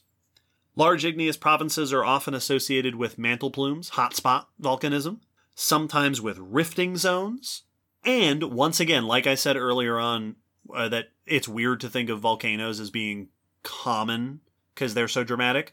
Large igneous provinces are extremely common. Yeah. I did not find a definitive list of like how many are there on the planet today. Part of that is because the definitions I think vary a little bit. Uh, there is I found a taxonomy of large igneous provinces that was recently proposed for how to categorize them Yeah, yeah, yeah. but I have seen dozens discussed of continental large igneous provinces, and I did find a list on Wikipedia, so uh, you know, take that as you will, Mm-hmm. that listed 184 oceanic plateaus Wow. evident today, comprising a total of more than 18 million square kilometers area of either ocean floor or former ocean floor. Some of these have accreted to continents. Yeah. Wow. these are, you know, super volcanoes we think of as the most extreme type of volcanism that we, you know, imagine in terms of our volcanic, you know, a, a boom. Yes. A super eruption is a big boom. These are perhaps the most extreme volcanic events in Earth history. These are often produced by repeated pulses of volcanic activity that continue for millions of years. Just continuously creating these volcanic landscapes until they have changed the landform Yeah. they create a major landform. Just this was a place where for millions of years there was a lot of continued volcanism. Well, I think part of what makes it so uh, difficult for my mind to really grasp and picture is that, you know, like you're saying, we think of super volcanoes as the end all be all because it we can conceive of, yeah, a massive eruption, Yeah, I've Yeah. seen it in the movies. big and singular. We can get that. Whatever I saw there, scale it up. Mm-hmm. But here it's like I wonder if we if you were living during the formation of one of these, would you realize it was being formed, or would you just be like, "Oh yeah, there's a bunch of volcanoes over that area," You but could- it's going to be continuing for hundreds of thousands or millions of years before and after I'm alive. So like, Mhm. would you even notice? you that, could uh, live your whole life between the eruptions. Yeah, exactly. Like, and not even see them. so it's not something that happens in this big cinematic dramatic, you know, perceivable dramatic way, but it leaves behind just a landmark that's h- hard to calculate in a way we can really grasp. Yeah. And that's that's a big deal. Oftentimes, uh, large igneous provinces are estimated to have been erupting for sometimes even tens of millions of years. Wow. But they'll have a peak. Okay. They'll be like, this few million years was the eruptive peak of this volcanic province. Yeah, the activity was around, but there was a notable spike that Mhm. really is that that few million of years that we're we're Yeah. typically talking about. That makes sense. Uh, and here's a fun fact that some of our audience, and you, I'm sure, will appreciate. There are potential large igneous provinces identified on Mars and the Moon. oh, that's where all the Mars and Moon life went. That's what happened. They all got eaten by volcanoes. They all got that's the ma- one big old mass extinction for the whole thing. So volcanoes can range from tiny little vents that just ooze lava to big explosions to big mountains to super eruptions to volcanic regions that for an entire time period, like an epoch Mm-hmm. of volcanic activity in an area.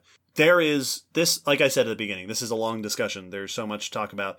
All of this, there's so much more detail. Uh, we always say we can talk more about particular topics.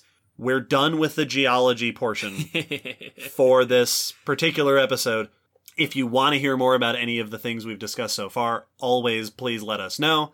Now, in the second part of the discussion, we are going to move into discussing volcanoes and their relationship with life. Uh, often not a great relationship.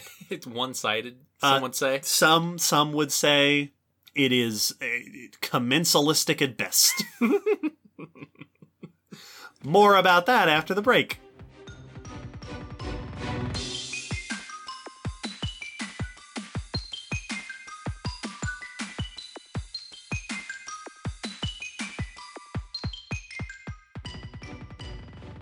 When we think about the relationships between volcanoes and living things, I think the most obvious first thing that comes to mind is that volcanoes are dangerous. Yeah. They, that the relationship is that living things are harmed and killed by them. Well, like the comparison you made earlier on, uh, it, I my brain typically thinks of them the same way as uh, our relationship with hurricanes or It's a tornadoes. natural disaster. Yes. Which uh, offers us a good opportunity to talk about a subject we've glanced past so far. Uh, and that is if you go to a website or a book about volcanoes, they will have a section called Volcanic Hazards. Yep. Volcanoes are fascinating for their diversity of harmful things. like a tsunami is one of those like okay, okay, a tsunami that can cause a bunch of things, but it's yeah, it's water. Yeah. Water comes in and it and it's dangerous for the reasons that a lot of water is dangerous. Volcanoes are arsenals of dangerous materials. Right off the bat, lava. It's hot. It's very hot. Don't go near it Get used to it. get used to it. Lava flows, of course, can be dangerous. They can cause fires. They can damage uh, nearby materials, nearby plant life, you know, structures if Mhm. there are people living there. Volcanoes also produce gases uh, you during an eruption, but also you know little vents Mhm. off a volcano can produce sulfurous gases, carbon dioxide, things that can potentially be toxic gases and other minerals and materials can end up getting into water supplies or soils and contaminating them and being sources of uh, disease or or just deadly to things that live there. Volcanoes are often associated with earthquakes because it's oh, both the movement of magma underground can cause tremors. But yeah, if it's an explosion, Yeah. earthquakes and thus can also be associated with landslides, avalanches. Mm-hmm. A lot of volcanoes, yeah, like Mount Rainier is a snow-capped volcano. Avalanches can happen, mudslides, lahars, which are a particular kind of land, mudslide typically associated with volcanoes that tend to be water mixed with rock fragments. Oh, okay, yeah. So it's yeah, like yeah. a stew. Yeah, I was about to say it, it's it's uh, uh, runny gravel Yes. instead of saturated earth. Yeah. It's not just the mud, there's more chunky stuff in there. Mm-hmm, mm-hmm. And then, of course, there's the tephra of volcanoes. Tephra is the solid material. That can include big chunks of rock, like fly through the air and be just be a harmful flying chunk of rock. A projectile. Sometimes you can get what are called volcanic bombs, which is so sometimes a, a volcano erupts and just a chunk of rock goes flying, several many chunks of rock. But you can also have globs of lava that solidify on the way Right. so that they are partially cooled before they land. yeah, they've got a shell of of cooled. Yeah, or even most of the thing is cooled. Yeah. And it's just and those are really cool, dangerous but really cool because they'll form this sort of almond shape cuz it's kind of like a lava raindrop yeah, that solidifies. and the, the air movement. Uh, it's moving through the air causes it to take that shape. Absolutely. that makes a lot of sense. The most common type of tephra and arguably the worst hazard of a volcano is ash. yeah. Volcanic ash is all the tiny little fragments. They cool very quickly. Uh, it's very common for ash. It, it's easy to think of ash as just smoke. Yes. Uh, and indeed, Hollywood often thinks of ash as just smoke, which is why you have movies where people are running through ash clouds or flying their planes through ash clouds. But ash is a bajillion tiny pieces of rock. Yep. Tiny shards of volcanic glass. Ash can be extremely dangerous because it's it can be harmful or even deadly to breathe in. It can spread very, very far. Uh, ash clouds can spread for hundreds of kilometers or even more in a really big eruption. They can contaminate environments. Ash can block sunlight and interfere with atmospheric processes. And another thing that I learned, I remember when I learned about this, I had never thought about this before, but a volcanologist at the university pointed out that if you're close enough to a volcano, ash can build up so much that it collapses buildings. Yeah. Well, it's like like snow and Like ice. like snow, absolutely. it, it's it, I think so often it's easy for us to underestimate the ash because when we think of ash, we think of like campfire ash. Yeah, Like- like, little little particles floating around. Well, and like you know, because ash is a physical thing, but when you touch it, it just it's powder. yeah, It's, fluffy. only held together by the fact that it's suspended in air. Mhm. Uh, but it is the particulate, like just the bare minimist of carbon that's still holding a shape. Uh, but all the solidity has been burned away. Uh, that's not what this is. This isn't. You didn't burn rock and and produce rock ash. Right. This is the stuff that is small enough to stay in the air longer, but it's still the same. It still came from the earth. Yeah. There's no wood down there. Well, this is why uh, big eruptions of volcanoes can often uh, shut down or interfere with air travel Absolutely. because you do not want ash getting into your plane, your jets, your engines, or anything like that. Well, it, it makes It'll me tear it up. it makes me think about getting too much dust or too much you know like sand or something into a computer Mhm. or into you know the systems of your car. It can do damage because it is physical. And it's glass. and this is in this case it is. I mean, sand is also. Yeah, yeah, exactly. Well, this is always why I always thought it was very funny. Uh, here's a little nerd tangent. Way back in Pokemon Ruby and Sapphire, Hmm. there is a route through the desert, and you can't travel through the desert route because there's sandstorms. You need the special goggles. And until you get the goggles, you can't go through the sandstormy desert.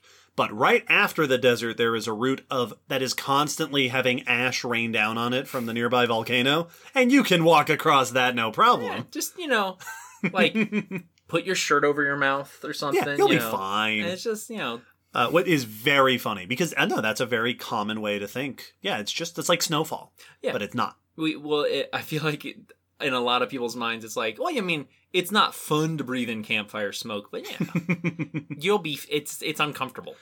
Uh, this is this this will can seriously damage your lungs if you breathe in too much. Speaking of tephra, and speaking of the worst hazards of volcanoes, the hazard that I think I probably most often see called the most dangerous hazard of volcanoes are pyroclastic flows. That's what I thought. Uh, also, I've seen them called pyroclastic density currents. Ooh. A pyroclastic flow is essentially an avalanche, but made of ash and rock and superheated gas that cascades down the side of a mountain. Uh, yeah, it's it's the the avalanche really does capture it because like I'm always blown away when I see videos of snow avalanches. Just it seems like it should just go Right. but it has this force and this flow behind it that's truly impressive. That's what it looks like whenever I've seen things of pyroclastic flows. Oh, just it's it's more insubstantial because it's made out of a bunch of weird stuff Yeah. instead of snow. I know what snow is. Pyroclastic flows, like avalanches, are shockingly fast, extremely dangerous. But whereas an avalanche is dangerous because it'll bury you Yes. or crush you, I assume an avalanche has a lot of force. A pyroclastic flow can do those things, but also is superheated volcanic material. So, like, you won't get buried in a pyroclastic flow. That's not what's going to kill you in a pyroclastic. Like, and again, and, I, and I'm being flippant, but again, pyroclastic flows have absolutely been the cause of death for people living yeah. near volcanic eruptions. But uh, yes, a pyroclastic flow does not is not fatal because of burial. yes. It is fatal because it is made of things that will are, are extremely harmful. Yeah. Very high temperatures, full of ash and rock and shards and stuff like that. Well, it's, it makes me think of things I've heard about with tsunamis that, you know, the initial wave impact is obviously incredibly forceful and dangerous, but then, like, once it impacts, the water will continue to flow inland and can flow for quite some time. Mm-hmm. And at that point, the water, the current itself is not necessarily the dangerous thing, but it's all the stuff, all the debris that has now been picked up by the water and is carrying shards of glass and chunks of wood and pieces of cars Mm-hmm. that you could get caught up and incredibly injured by. It makes me think of this uh, uh, in this case where it's just shrapnel flowing down the mountainside that is also it doesn't look hot because it's not glowing red like lava It looks is. like clouds. it looks like clouds it looks like smoke but it is insanely hot like you even if you even if you were invulnerable to penetration you know if you had bulletproof skin right, you're Luke Cage. you would still be burned to death And that comparison brings me to another one of the hazards: tsunamis. Mhm. Tsunamis can be caused or volcano. Tsunamis are caused by di- displacement of water. So a shock wave from a volcanic eruption can create a tsunami. A pyroclastic flow flowing into the water can cause a tsunami. oh wow i hadn't even thought of that If the mountain collapses and a bunch of that material falls into water, that can cause a tsunami. So a disturbance to the water creates a wave, not a wave like on the surface, but a shock wave kind of wave through the water, through the ocean or a big lake. The same way that an earthquake, the reason an earthquake underwater causes a tsunami is because the land moves. Yeah. And that sudden movement causes a wave of water movement. So tsunamis for uh, volcanoes near water. So all of these are potential dangers of a volcano. Volcanoes are ju- there's just a list of things to look out for. These are hazards not only to people. All of these things are on record having caused major problems for human civilizations in volcanic eruptions, but also for local environments. Yeah. Right? But a lot of volcanoes have ecosystems nearby. We'll talk more about that in a second. but yeah, all of these are potential hazards. yeah there, there's nothing about the inside of our planet that is favorable It is hospitable. to the things that live on And this is the inside planet. coming out. yeah There are also longer term impacts. So I, I mentioned this a little bit earlier, but Krakatoa, Pinatubo, Mount Agung, uh, these are three eruptions, uh, 1883, 1991, and 1963, respectively, that are famous for the fact that they released so much ash and smoke and dust into the air that reduced sunlight enough to lower global temperatures for a one to three years. yeah after their eruption. Usually this is a degree, half a degree of temperature shift, but measurable. Krakatoa went off, Pinatubo went off, and the world was a little bit colder for a few years. Which isn't going to like wipe out ecosystems, but like if you're a particularly specialized orchid or something, Mhm. that could be that could be enough to really give your species a rough time during that that span. Well, and even before that, in 1815, there was famously Mount Tambora, which was followed by a, a year that is historically called the year without a summer. Oh right, I have heard that. In North America, I think it was North America and Europe in particular, where this was a problem where summer temperatures just didn't get very high. And I think, I, I don't, this is off the top of my head, but I think there were reported like agricultural issues Mhm. associated with this because, yeah, you get decreased solar input enough to cause a slight temperature reduction. Yeah, which, which makes complete sense. It's I, I did not know that they uh, had global effects. Like I, I knew that they would have regional effects for a time, but the fact that it produced enough and then that was then spread enough Mhm. uh, quickly enough to affect the whole world is impressive. Scary, but impressive. Yeah. Now, that is not to say that the impacts of volcanoes are entirely negative. They aren't. Like we said earlier, volcanoes are an important source of new crust. They are an important source of carbon cycling, but in the sort of more tangible and beneficial sense, volcanic minerals often end up creating particularly fertile soils.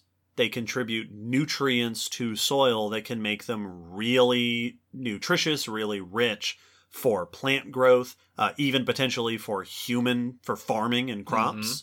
Geothermal heat produced by volcanoes is useful not only for us, right? Geothermal heating uh, as a power source is a thing in human society, but also for certain organisms living near volcanoes.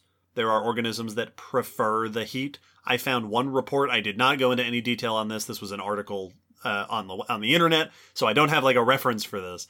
But it cited iguanas in Fernandina Island in the Galapagos laying their eggs in the warm ash left by the volcano, Oh, that's cool. and it insulates and keeps the eggs warm. Nice. Uh, also, volcanoes produce construction equipment, or materials for us humans to build stuff with, like basalts and granites and stuff. So, with all this in mind, the impacts volcanoes have on the environment and the commonness of volcanoes, on the topic of life and volcanoes, despite all the hazards, a lot of organisms live near volcanoes Hmm.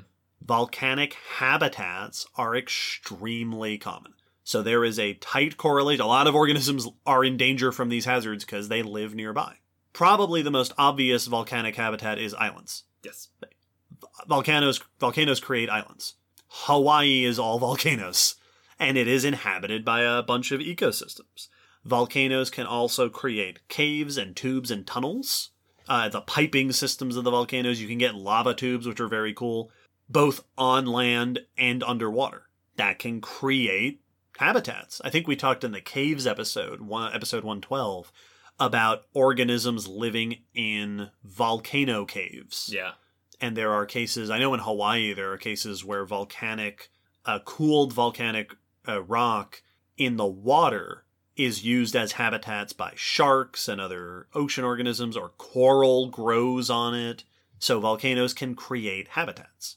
There are also examples of uh, uh, organisms that are specialized for volcanic habitats. Yes. so, for example, uh, bodies of water, geothermal volcanic bodies of water, are often inhabited by microbes and invertebrates that can handle the conditions where not a lot of other things can.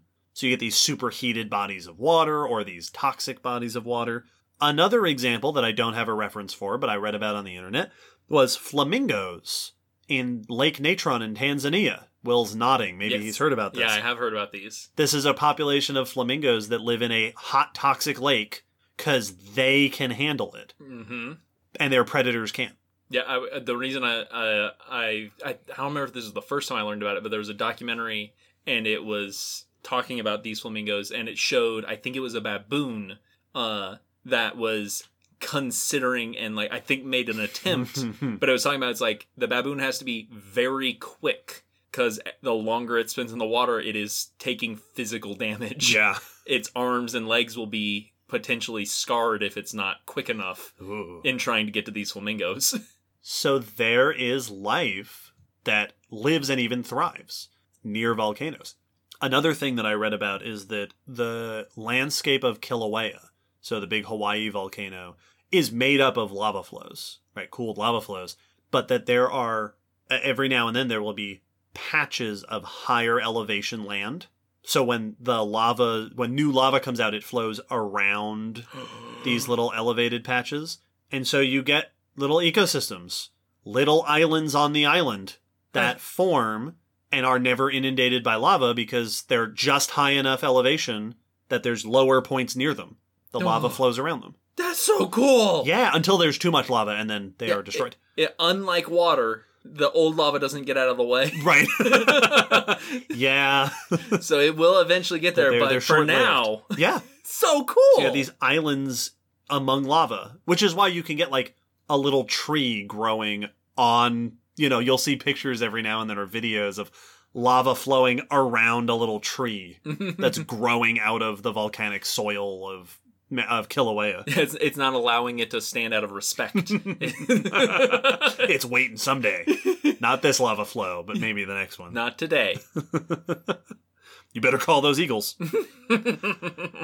Now, hand in hand with the con with the, the question of how organisms thrive in sort of the beneficial environments around volcanoes, there is the I think much more fascinating and probably much more studied question of how organisms deal with what happens when the volcano erupts. hmm There is a field of study. It's a narrow field called volcano ecology, which is how do ecosystems deal with volcanoes? It is a subset of what is called disturbance ecology.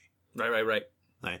Ecosystems often are disturbed. Disturbances can be tropical storms, they can be fire, they can be uh, tsunamis. Ecosystems have been studied for a long time in the in the context of how do you handle your ecosystem basically being destroyed every now and then. In the case of volcanoes, this is easier to study than you'd think because we get a lot of case studies. Yes. Uh, I found while I was reading around, uh, looking through research, I found examples of Pinatubo, Mount St. Helens, and Paricutin in Mexico, of where scientists were able to study the ecosystem before and after eruptions and see what happened. It's the really beneficial thing about them being common. Right, we get to research. now, when you study ecosystem reaction to volcanic eruptions, you find uh, first and foremost that there's a lot of habitat destruction, but interesting patterns emerge in survival and recovery of these ecosystems. This was my favorite part of the volcanoes episode with Bill Nye is they had a section at the end talking about people going and studying in islands after Yeah. lava flow. as far as you know there haven't been a lot of case studies but it seems so usually a volcanic eruption will not completely wipe out an ecosystem uh, obviously there are going to be exceptions like we said sometimes an island is destroyed and if there's no island left then yeah that ecosystem is gone now yes. But if you look at something like pinatubo or mount st helens or paricutin which did not destroy their environment you get survival Yeah, the lava doesn't flow evenly in all directions. there will be species that survive and pop right back up afterwards. And usually, like you're saying, this is attributed to refugia, places of safety within the danger zone of the volcano. One of the most famous cases of this is Mount St. Helens after it erupted in 1980. One of the animals that researchers found did surprisingly well afterwards were pocket gophers. Oh. Because if you live underground, Oh. you might very well be sheltered from the effects of the volcanic eruption above you. On the other hand, large animals tend to have a really hard time after volcanic eruptions. The eruption of Mount St. Helens is generally thought, based on what little I read, to have killed all of the large animals within the eruption zone. Yeah. That, uh, if you were far enough away, you could have just escaped you run. But if you were close, you didn't make it Yeah. because large animals have a hard time finding shelters. But if you're underground or in a lake or in a fissure or a crack in the ground, those are places that are potentially sheltered from volcanoes. So this means that while it's not likely the case that any animals or plants or anything are adapted to survive volcanoes specifically, yes. there are aspects of lifestyle that can lead one species to being more likely to survive a volcanic eruption. And and uh, I can also see that small life is more numerous. So Yes. like you may be like, well, but what are the odds that you're going to be in the right spot at the right time? Well, if you're an insect, pretty good. Yep. so if you are a burrower, being underground can shelter you from a lot of the effects. One paper that I read noted that being nocturnal or diurnal might be helpful depending on what time of day the volcano erupts. huh. Because if it erupts during the day and all the worst effects happen during the day, if you were in your burrow sleeping, Yeah. you might have a higher chance of being protected from those effects, Boy, that'd be a, a rough thing to wake up to. right? An apocalyptic wasteland. Another thing that that same paper brought up is that some animals have different uh, uh, habits in different life stages. So, like amphibians and Mhm. insects often will have aquatic larvae and terrestrial adults, which means that if a disaster happens that more dramatically affects the water or the land, you have a higher chance of surviving Yeah. as a species. Because if the water is, you know, toxified and everything dies, but the land is okay, all the adults are still around Yeah. and can have more babies. because like even if you break it down to very rough you know this is not how it actually breaks down but 50-50 you know half of you are in the water half of you are on land if 50% of you gets knocked out that's still 50% left around. And what's left are either adults that can make more babies or babies that can make more adults. exactly. It, and that's better than if you're like a fish that if the water gets messed up then you are messed up completely. So you tend to get quite a bit of a surprising amount of survival a lot of the time. Not to mention that bigger animals or flying animals have a good chance of just getting away. Yes and then living elsewhere without having to uh, worry about it. And then after the survival, there is the question of recovery. The volcanic destroyed landscape will be repopulated and recolonized by the ecosystem eventually mm-hmm and again on on the one hand there is you know it's a it's a blasted landscape and the trees are destroyed and burned down and there's ash everywhere so that can be a very difficult landscape to go back to but again certain species seem to do really well in those conditions on the one hand there's limited resources so if all the plants are destroyed right your your deer are not going to come back in uh, i did see one brief mention in one of the papers i read that after Mount St. Helens, ant colonies survived okay because ants, yep but had few resources, and so they struggled afterwards. oh yeah okay On the other hand, we talked in a news not too long ago about the Pinatubo volcano mouse. yeah This was a, research went out because the Pinatubo erupted, and researchers said, "Oh no, there was a highly endangered mouse species on that mountain. Is it extinct now?" And they went there and they found that not only was were they not extinct, but they were the most common small mammal on the mountain because they, for whatever reason, they thrived in that post disturbance environment. And some of the reasons you might thrive in a post disturbance environment includes the fact that if you can handle the low resources, there's not a lot of predators, there's not a lot of parasites, there's not a lot of pathogens. All the dangers are gone. Yeah, like even if you're not being like, oh, this is the ideal situation for me, if you can do all right while everyone else is doing poorly, hmm then you're king of the mountain. There are also examples in plants where certain plants, oh, plants, if there's seeds underground, it's hard to destroy a seed to begin with. Mm-hmm. So it's easy to imagine that, yeah, if you had a bunch of seeds underground, the plants are fine well, and because the seeds are fine. plants are one of those examples. Like you know, you see plants that are poking their way up through you know asphalt and stuff Right. because they're like, listen, my shoot's made to push through rocks and things. Yeah. So like, yeah, a plant's gonna grow up and not just bounce back. But if the if the area that was covered by some lava is thin, they're just going, all right, pop. Yeah. Here And- I am. that has actually been a deciding factor in certain plants. If the seeds survive, but your shoot is not strong enough to make it through all the ash, then those plants can't come back. Yep. At least not from their own seeds. But other plants that do have shoots that can make it through, you know, 10, 15 centimeters of ash, break through the solidified surface, those will regrow in place. Oh, I bet bamboo would be great at that. I have no idea. Because they have those pointed shoots that are good at Oh, yeah, maybe. pushing their way through. Like that's why they have the whole bamboo torture of it growing through a person. Yep. So some plants and animals can survive in the area. There was also that Mount St. Helens study found that the pocket gophers churning up the soil also helped plants to grow Uh, yeah. because it reduced the ash.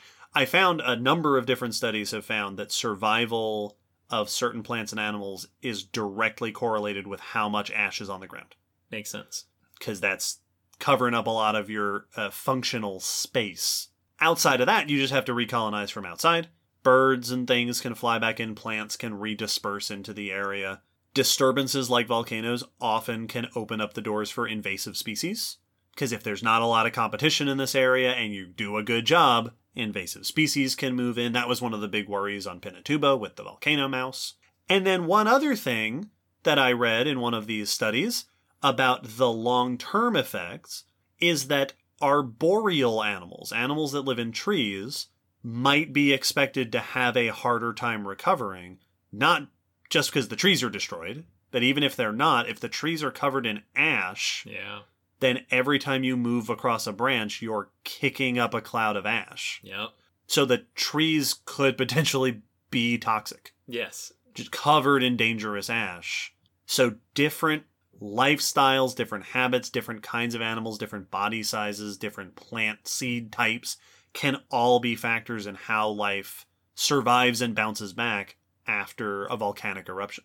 Well, and I think one of the aspects that makes it so unique when we think about other stuff, like if you think of a, a mudslide, like, like you said with tsunamis, it, that's a very one effect thing. Mm-hmm. Like we know what's happening here. Same with like a forest fire. You know, it we know what's happening, and it's a very it does this thing. But with volcanoes, it's there, there's so many nuances to like where you're living, how you're living, how the ash is falling, what kind, you know, how thick it is, is to where it, you can't just say, well, this type of life does well around volcanoes Right. because it, well, what kind of volcano? Yeah. What kind of eruption? Yeah, it's all very different. So you get these unique scenarios. I I'd assume you could probably describe each volcano almost individually. Yeah. And I, I've seen descriptions of that. Yeah, Uh, there was a website I was looking at that was talking about the, the the types of volcanoes. yeah, and how there are the three types, but there's not, and how there was a book that that identified 26 types of volcanoes. Woo. And one of the comments they made is that th- arguably there are as many kinds of volcanoes as there are volcanoes. yes, yep, yep, yep. Each one is a unique circumstance to a degree. Which absolutely makes sense. You know that. I mean, that's the case with most things like this. Is no two hurricanes, Yeah. you know, follow the exact same course Sure, with the sure. exact same amount of rainfall. Well, no two species are the Yeah. same, no two individuals. Yeah, there's always that nuance that complicates things. Yes. Here it's just when when there's that nuance, it also affects the entire ecosystem around it. Right. Now, uh, this is a paleontology podcast, and we talked about how we study volcanoes in the past. Uh, we can study volcanoes and life in the past. Obviously, right, island life in the past oftentimes is volcanic. Obviously, I talked about there are a lot of fossil sites with, you know, ash deposits or lava deposits occasionally. Generally speaking, volcanic material is not conducive to fossils. Right. You think about the classic way that fossils are formed. Fossils are an organism or part of an organism buried in sediment, calmly, yes. or perhaps not even if not calmly, sometimes just quickly. Uh, but it is buried and left there, and as the sediment becomes a layer of rock, the remains of the organism become fossilized. Yeah. You're buried in mud, you're buried in sand, you're buried in lime mud at the bottom of the ocean. volcanoes seem a bit aggressive. Well, you don't get you know, if you're buried in lava, you don't survive long enough, you'd imagine, to become a fossil. Or if you are overcome by hot ash, one would imagine that instead of nicely encasing an organism and then fossilizing it, it will quickly and horribly destroy an organism yeah. and then just become more ash. But there are exceptions. There are a number of different ways that volcanic activity can produce fossils. Ah. So I'm going to talk about a bunch of them.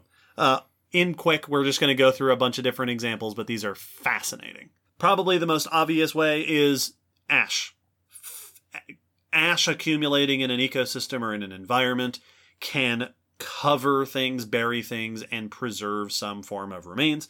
Probably the most famous example of this, it is not a paleontology example, but an archaeology example, is the city of Pompeii. Yes. Pompeii, city in Italy, was buried during the eruption of Mount Vesuvius in 79 AD. The entire city and nearby areas were buried in 4 to 6 meters, 13 to 20 feet, of ash, which is thought to have pretty much instantaneously frozen everything in the city, including the people, and preserved the structures, preserved uh, evidence of the people, if not always the physical remains of the people, Yeah. The the shape of the people. the shape of the people, frozen in time under this rapid deposition of ash. Probably the most famous fossil example is the Ashfall fossil beds right there in the name. in Nebraska. This is a 12 million year old waterhole site that was also covered in ash.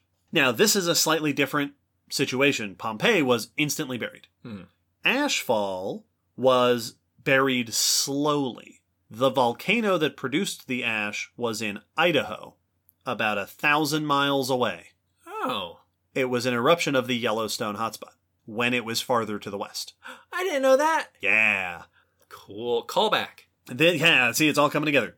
This uh, eruption created dense ash fall, right, a rain of ash, over this site that gradually buried this ecosystem. And the ash is so fine that it preserves a lot of really fine detail. So you get a lot of animals preserved in three dimensions, even soft bones uh, or soft tissues and small bones, the kinds of things that don't often preserve very well. Uh, this site is famous for its Teleoceras rhinos, Mhm. as we mentioned in episode 129, whereas Pompeii was a horrible, rapid burial and devastation of a city. This was a horrible and slow burial of an ecosystem. Uh, one site that I came across said every single skeleton has the pathologic growths on its bones that modern animals exhibit if they die of lung failure caused by oxygen deprivation. oh. This site was choked by a slow accumulation of ash Was suffocated to that death. then preserved the bodies that were left behind as these beautiful fossils. and I've seen pictures of Ashfall and Mm-hmm. how densely packed piles. those skeletons are to each other. So this is just like you'd just be watching an ecosystem just choke hmm and one by one fall. And that's a lot. Who? Uh, my my my friend and colleague Will has often said, "The worse the tragedy, the better the fossil site." Yep. uh, this one's for Allie. Uh, Florissant fossil beds are a late Eocene, early Oligocene lake deposit in Colorado, also preserved in ash mixed with other sediments, famous for lots of really good plant fossils. There are a lot of other sites with ash sediments that preserve fossil remains. Probably, per- perhaps the most famous fossil site preserved uh, in ash, although it's I don't think it's as famous for being preserved in ash, is the Laetoli site in Africa that is the famous hominin footprints site. right. Yes. Those footprints are preserved in ash. I forgot that They that's were walking across an ashy landscape. Uh, not only the hominin footprints, but other animal footprints and even like raindrops. Like, ash is really good at preserving fine details. Well, and especially because when you're making the comparison between Pompeii and Ashfall, like Pompeii was near the mountain, Yes. Uh, like it was near the volcano, so they got caught in the flow. It was is my understanding and knowledge of yeah, it. I is, believe so. like they were caught in the direct flow of ash, whilst with ashfall they were a number of miles away. Oh yeah. So the ash that made it there was not the large particulate; it was the very fine particulate that could be carried in the air farther distance. This is like being buried in snow. Mhm. If the snow could kill you. yes, if the snow was never going to melt. uh, it had it had the snow had already melted and then reformed. the eternal winter. Now, uh, ash I think is a pretty obvious example. Yeah, ash is basically functions just like other sediments Yeah. and can bury things. It's just particulating from directly above. But the more direct products of a volcano, right? Lava and superheated clouds and pyroclastic flows and stuff are much less conducive to preserving things within them. Because that's not how that works. Not as cooperative. And yet, here are a few examples that I came across. A 2012 study identified an ignimbrite deposit. Nice. Uh, ignimbrite is the name for a pyroclastic flow deposit. I like that. So name. this is the layer of rock formed from a pyroclastic flow. In Turkey, 9 million years old, that contained the skull of a rhinoceros. Oh. Ceratotherium. The bones of the skull showed heat damage. I remember this one. They were baked. This is a rhino that was overtaken by a pyroclastic flow, and the skull withstood the heat long enough for it to cool down and then was preserved inside the pyroclastic flow. Rhino skull tough. There was another study in 2014 in Italy, a late Pleistocene site, very similar situation. Pyroclastic flow deposit, a vulture skull, including soft tissue Wow. which makes them suspect that in that case, it wasn't very hot. That this would have been a cool pyroclastic flow, effectively. Because otherwise, you absolutely should not have had soft tissue still in there. Yeah, it, it should char that almost instantly. Right. So this was a cold, and I'm air quotes, cold pyroclastic flow. Uh, cold enough that a vulture made it. Uh, well, a vulture's head made it. Some gooey bits on the head. So you can get fossils in pyroclastic deposits. And then there is the famous case of the 1951 study that found the Blue Lake rhino. Rhinos are very common, apparently, in fossil sites uh, that are volcanic fossil sites. I'm just not picturing like you know the bunch of people that go out onto their porch when a tornado comes by. Those are the rhinos. that rhinos are just like, look at that mountain. The deer are running, and everyone, the vultures are trying to get away, and they're like, "Run!" And the volcanoes, uh, the, the rhinos are like, "Oh, this is gonna be cool." Yeah, honey, like, get the camera. you all are a bunch of weenies. Uh, honestly, it probably has to do with them just being big. Yeah. Right. A rhino skull is much more likely to survive in a heated ash deposit than most things. than most things. Yeah, they're just big, and so they they per- preserve.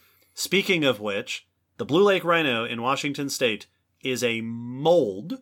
So that is the sort of uh, like you were saying with Pompeii, the shape hmm of a rhino body, uh, Diceratherium, inside a lava flow. Yes, I'm. I remembered there was an example where it was the the cavity.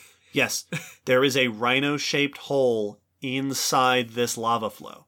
This is thought to have happened when lava the, the, the it may have been the, the way that they hypothesize is that the body was possibly in a shallow lake hmm and the lava flowed into the lake and remained lava long enough to surround the body but cooled quickly enough that it didn't just destroy the body. Yeah, that it wasn't hot lava on land flowing over a body and then cooling over It time. hit water and cooled around this body. which is Oh. Rhino fossil in inside a lava flow. in actual lava, not the pyroclastic Oh. flow, not ashfall, lava. actual lava preserved the shape of a rhino. I have heard that this can happen with like logs and stuff. That's what I was thinking. Today. uh, is that we'll find tubes where a log got surrounded by lava but did not turn to ash quick enough. and that might have happened. I didn't find an example of that. I didn't go digging a lot. This episode is seven hours long, so I didn't go, you know, digging too much. But yeah, I've heard of that happening in the modern time that you can find like logs that don't fully burn away before the lava cools around them Yeah. kind of thing. Uh, I mentioned the Laetoli footprints, which are footprints in ash. There are also cases of footprints being preserved in lava. Ah.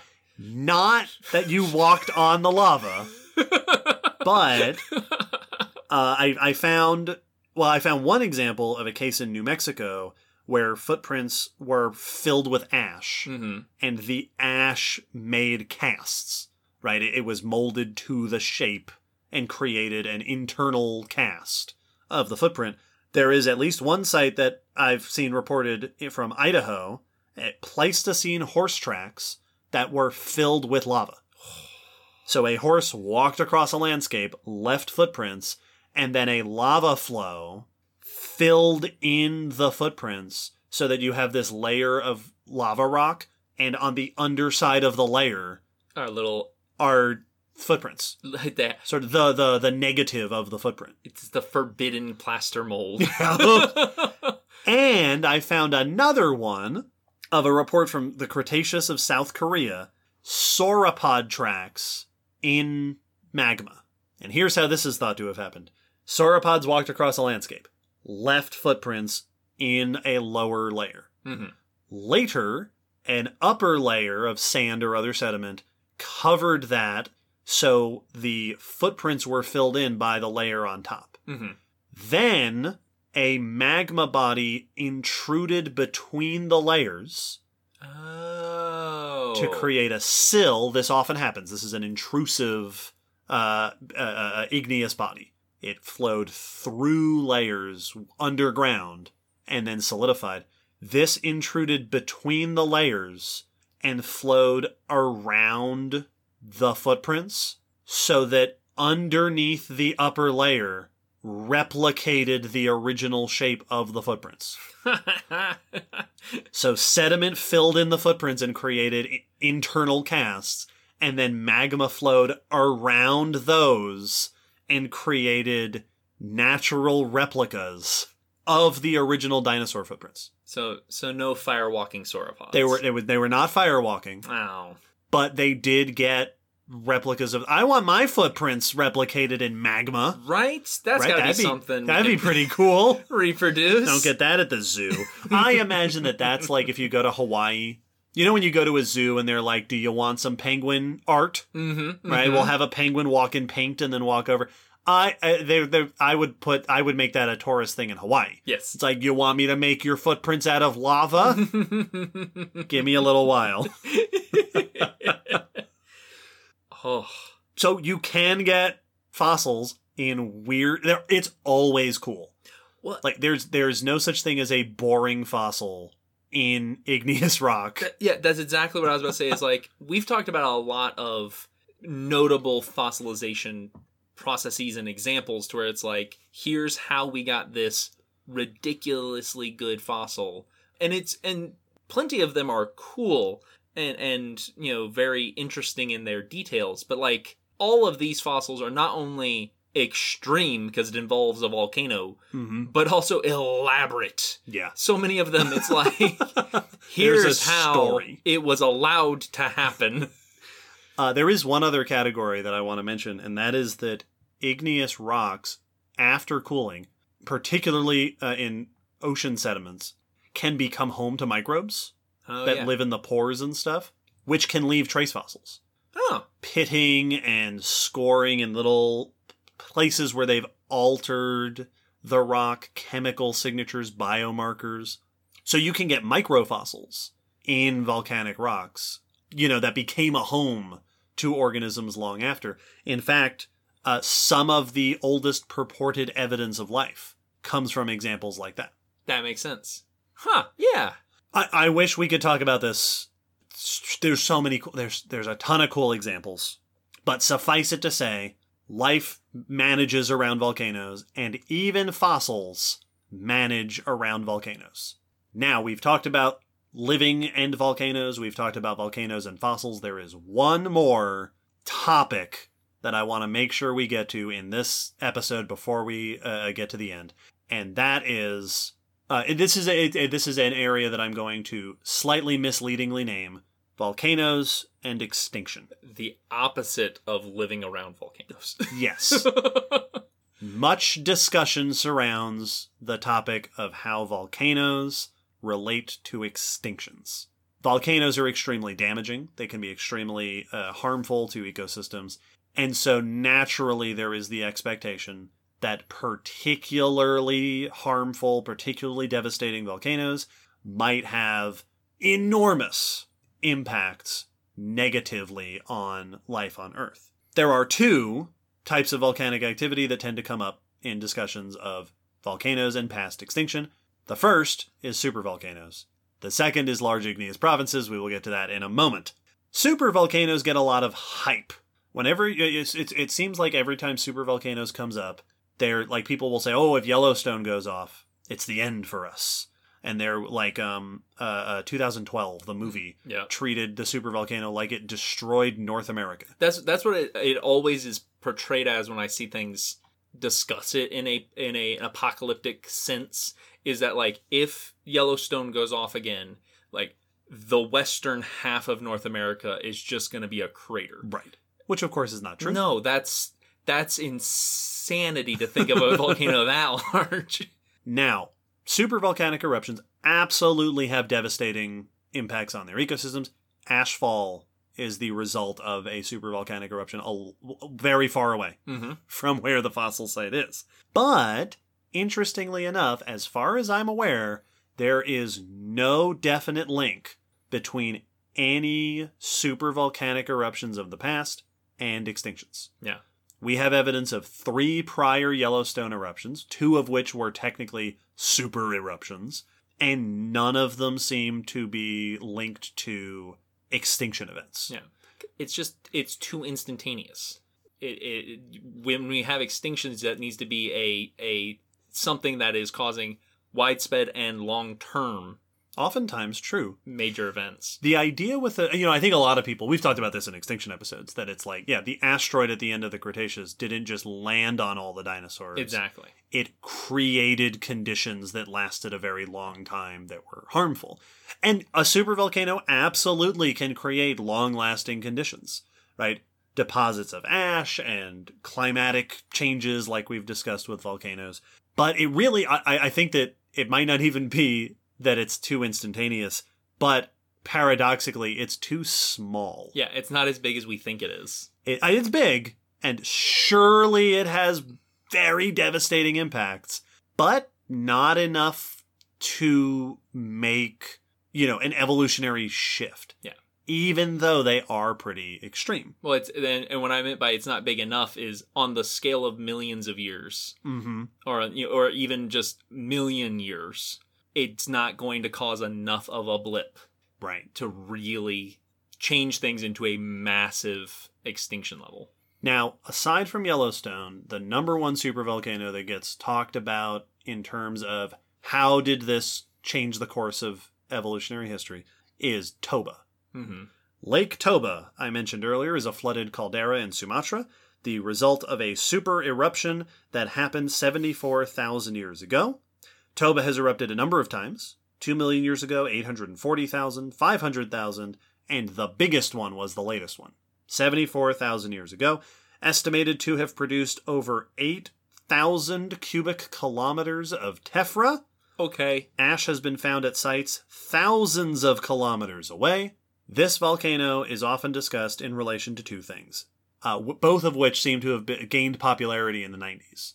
The suggestion that it kicked off a volcanic winter that just devastated climate for several years, that it may have kicked off a millennium of colder, drier climates around the globe. Uh, this uh, to support this hypothesis, researchers in the past have pointed to changes in vegetation and temperature studies that do indicate climatic effects. But the more famous thing that Toba is supposed to have caused is a bottleneck in early human populations. Yeah. This is the super eruption that you'll often hear say, yeah, this volcano went off and humans almost went extinct because of it. Uh, the common number uh, that is cited is that it reduced human populations to less than 10,000 individuals. Whew. And this is related to genetic evidence So, pointing uh, people who proposed this pointed at genetic evidence that showed dramatically lowered human populations around the time of the Toba eruption. But as time has gone on, other studies have challenged both of these suggestions. Various studies have found effect evidence of short-term effects on temperature and habitats and climate, but not long-term effects. Uh, some studies have found that earlier models have overestimated their uh, sulfuric gas predictions, which leads them to overestimate the volcanic winter effect.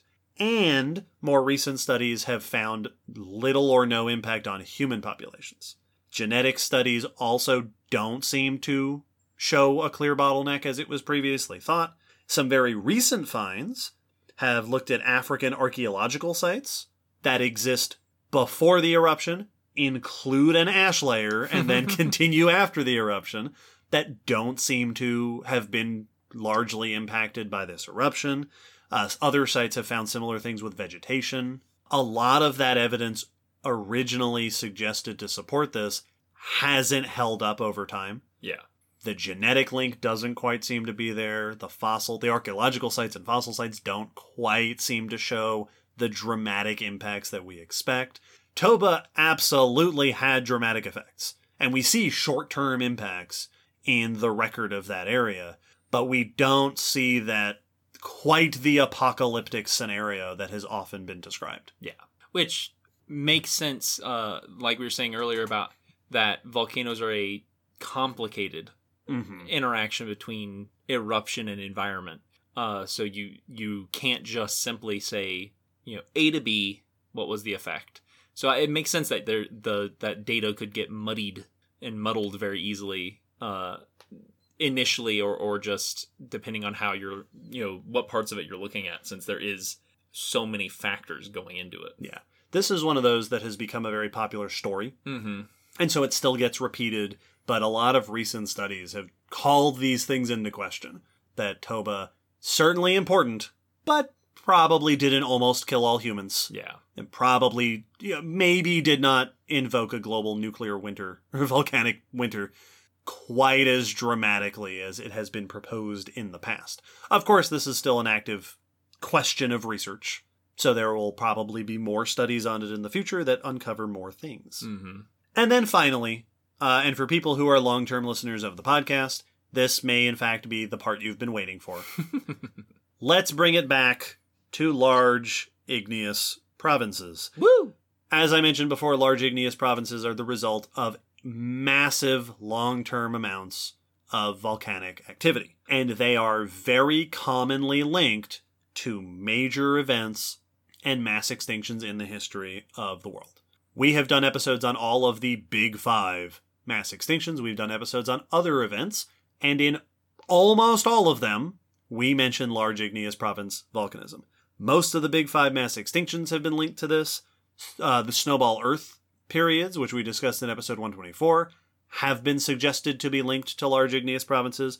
The Cambrian explosion, I'm pretty sure, has been proposed to have a link to large igneous provinces. A recent study, just I think a couple months ago, linked the Carnian pluvial episode of the late Triassic, which was a major shift in humidity and temperature and uh, dinosaurs and plants.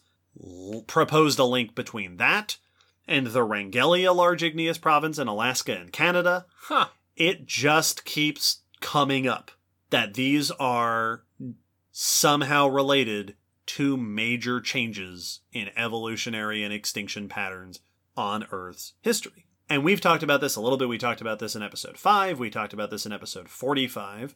This isn't unreasonable when you think about the impacts that this kind of volcanic activity can have. Obviously, there's the short term stuff, right? There's all the ha- you know the lava and the ash and the pyroclastic stuff and all that. But in the long term, massive amounts of volcanic activity can produce massive amounts of dust and opaque gases like the sulf- sulfur dioxide, which can lead to cooling temperatures, massive amounts of carbon dioxide and other greenhouse gases, which can induce warming climates, massive amounts of things like hydrochloric acid and hydrofluoric acid, which can pollute environments and cause acid rain. Altogether, these impacts can interrupt plants and animals, oceans and freshwaters. They can produce cascading effects. So if it gets warm enough, you can also release things like methane stores, which Yes. are more greenhouse. It's very easy to understand how a few million years of volcanic activity can release enough volcanic product into the environment and into the atmosphere to cause major changes. Absolutely. Like you're I was almost going to say you're introducing foreign materials. Uh, sort of. you know, and it's and it's it's about as not foreign as it can be, e- Right. except if you've only ever lived on the surface. Right, as most of us have.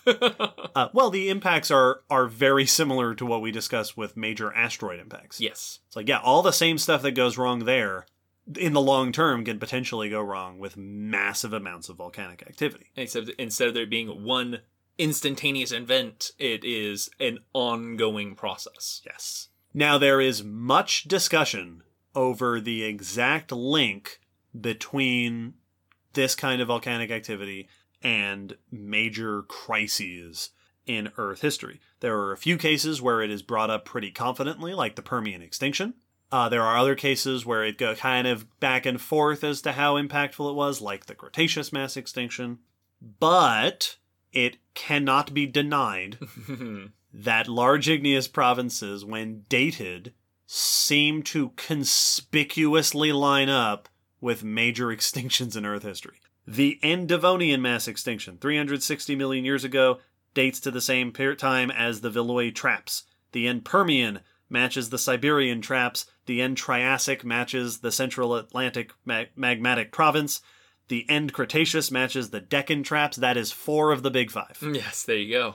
Other large igneous provinces are linked to smaller extinction events, like Middle Jurassic, middle, uh, uh, the middle of the, the Cretaceous. Also, periods of global ocean oxygen level drops. Ocean anoxia often line up with large igneous provinces, particularly oceanic plateaus, which in turn often line up with major extinctions and other crises. It uh, often when I've seen it mentioned, it kind of has uh, the feeling, the vibe of like, here's this extinction. Here's some of the causes we suspect may have been uh, part of it, it, it its occurrence, and also there is these de- there's these large igneous provinces. just it always seems to be. I think I made the joke at the end in the Snowball Earth episode. I made the joke that large igneous provinces are like the League of Shadows. Yes, yeah, Like when an empire collapses, they're always there. yeah. It, well, it always has a feeling of like, I'm just mentioning them, not pointing any fingers, but you know, felt like I should let you know that they were around. There have been lots of discussions about particular cases about exactly how closely do the dates line up. Because it can be hard to date an extinction. It can be hard sometimes to date a igneous province even to find was this the pulse of, of eruption if it was going on for 20 million years and the extinction happened sometime during that is that specifically uh you know does it really line up so there have been dating discrepancies and dating discussions but if you list all the large igneous provinces we know of by their date and you list all the major extinction events we know of by their date clearly they line up Yeah. there is a lot of matchup some researchers have even suggested that large igneous province volcanism might be a prerequisite Yeah. for mass extinction events. Well, that was the thought that I had. Is that you know, you mentioned that though it seems like a an extreme concept, which it is, it's not uncommon. Like there They're are all over the world. igneous provinces just all over, happening throughout Earth's history. You know, they aren't rare uh, gyms of occurrences. They are a natural thing that's happening on our planet at almost any given time throughout our vast history. Yeah. Which means that if something else weird happens, there's a decent chance that it could happen and sync up with one of these Mhm. expulsions of earth of inner earth material. Yeah. And that one two punch might be what triggers and a mass extinction. we've talked about that with the end Cretaceous. mm-hmm. That it could be that you had this volcanism going on uh, that led to a weakened scenario, primed for an extinction when the asteroid hit. it's, it's it's not like large igneous provinces aren't the ones that push you down the stairs, but they're the one that stand behind your knees, like crouch down behind you. and then you Now- get pushed by the asteroid. In some cases, it like the end Permian is typically attributed mostly to volcanic activity. Mm-hmm. Uh, the end Triassic is also sometimes it does seem like they it is the one that pushes you down the stairs. But large igneous provinces do not equal extinction all the time. There are provinces that are not associated with major extinction events. The Ethiopian and Yemen traps, which are about 30 million years old. The Columbia River basalts that I mentioned earlier, about 16 million, just to name a couple, are not seemingly associated with any major uh, extinctions or crises. There are also extinctions and crises that don't have a large igneous province that dates to the same time. yes. Uh, notably, the other of the big five, the end Ordovician mass extinction, which is typically uh, ascribed to glaciation. Mm-hmm. Mm-hmm. There, we do not know of a large igneous province that happened during that time. So there is a correlation, but it is not a one to one. You can't say, oh, there was an extinction. Somewhere around here, there must be a large igneous province that dates to that time. But if you did say that, you, there's a good chance you're not wrong. Yes. Yeah. but you're not always going to be right. Well, it's it's uh, an example where there's definite correlation, and in some cases, almost definite causation, Mm-hmm. and in others, causation is debated. Yes. And there has been a lot of discussion about what factors might make provincial volcanism particularly deadly. Yeah. So there has been research that discusses the duration of the eruption. If a lot happens in a short time, that can potentially be extra stressful. The size of the eruption, of course, is going to be a factor. Although, one paper I found noted that the volume of magma does not correlate directly with the likelihood of a crisis. Okay. They noted some of the smallest large igneous provinces are associated with extinctions and some of the largest aren't. So it's not just how much did you produce. There's also the question of where on the world it happened. Hmm. So equatorial volcanism, if you're releasing lots of greenhouse gases, for example, heating up the tropics, uh, producing a bunch of ash and dust in the tropics, could potentially be worse if the atmosphere is thinner there or if climate patterns allow for more dispersal or if you're just increasing the temperature gradient from the poles to the equator. That can have weird climate effects. So it it could be that where it happens is influential Hmm. i also noted uh, uh, the, the same paper mentioned altitude Oh yeah. that if it's high up, it might have a different impact than if it's low down. Also, there's a good chance that the impact depends on where the continents are and what the weather and climate patterns are and ocean currents, because those influence what the climate is and how your ash is going to be distributed or how your temperature impacts are going to change in the long term versus the short term. There's been discussion about what was the state of the planet beforehand. Mm-hmm. So if it is, for example, a you know the continents and the oceans and the climate is in a malleable state for whatever reason, it just a state that is less stable, Mm-hmm.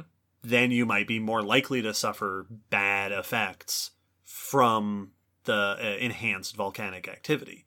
And again, the end Cape, the end Cretaceous extinction is one where we've talked about the volcanism might not have done it by itself, but then an asteroid hit. Yep. And it was, like you said, the one-two punch. So this is this is a mysterious and fascinating and much studied question is is is this just coincidence? Is it just that there's basically quote always Mm-hmm. that there, that large igneous provinces are common enough that the odds of an extinction event happening during one are just pretty good. Yeah, it's like, did you know this murder happened on a date ending in a Y? Right. Yeah. And it happened on a Monday. Is there all these all these murders happened on Mondays? Is there a correlation? Oh, yeah, there's a one in seven chance. Yeah. But at the same time, oftentimes there will be studies that go, all right, well, we've accurately dated the different stages of this large igneous province, and most, the vast majority of the eruption happened at this time.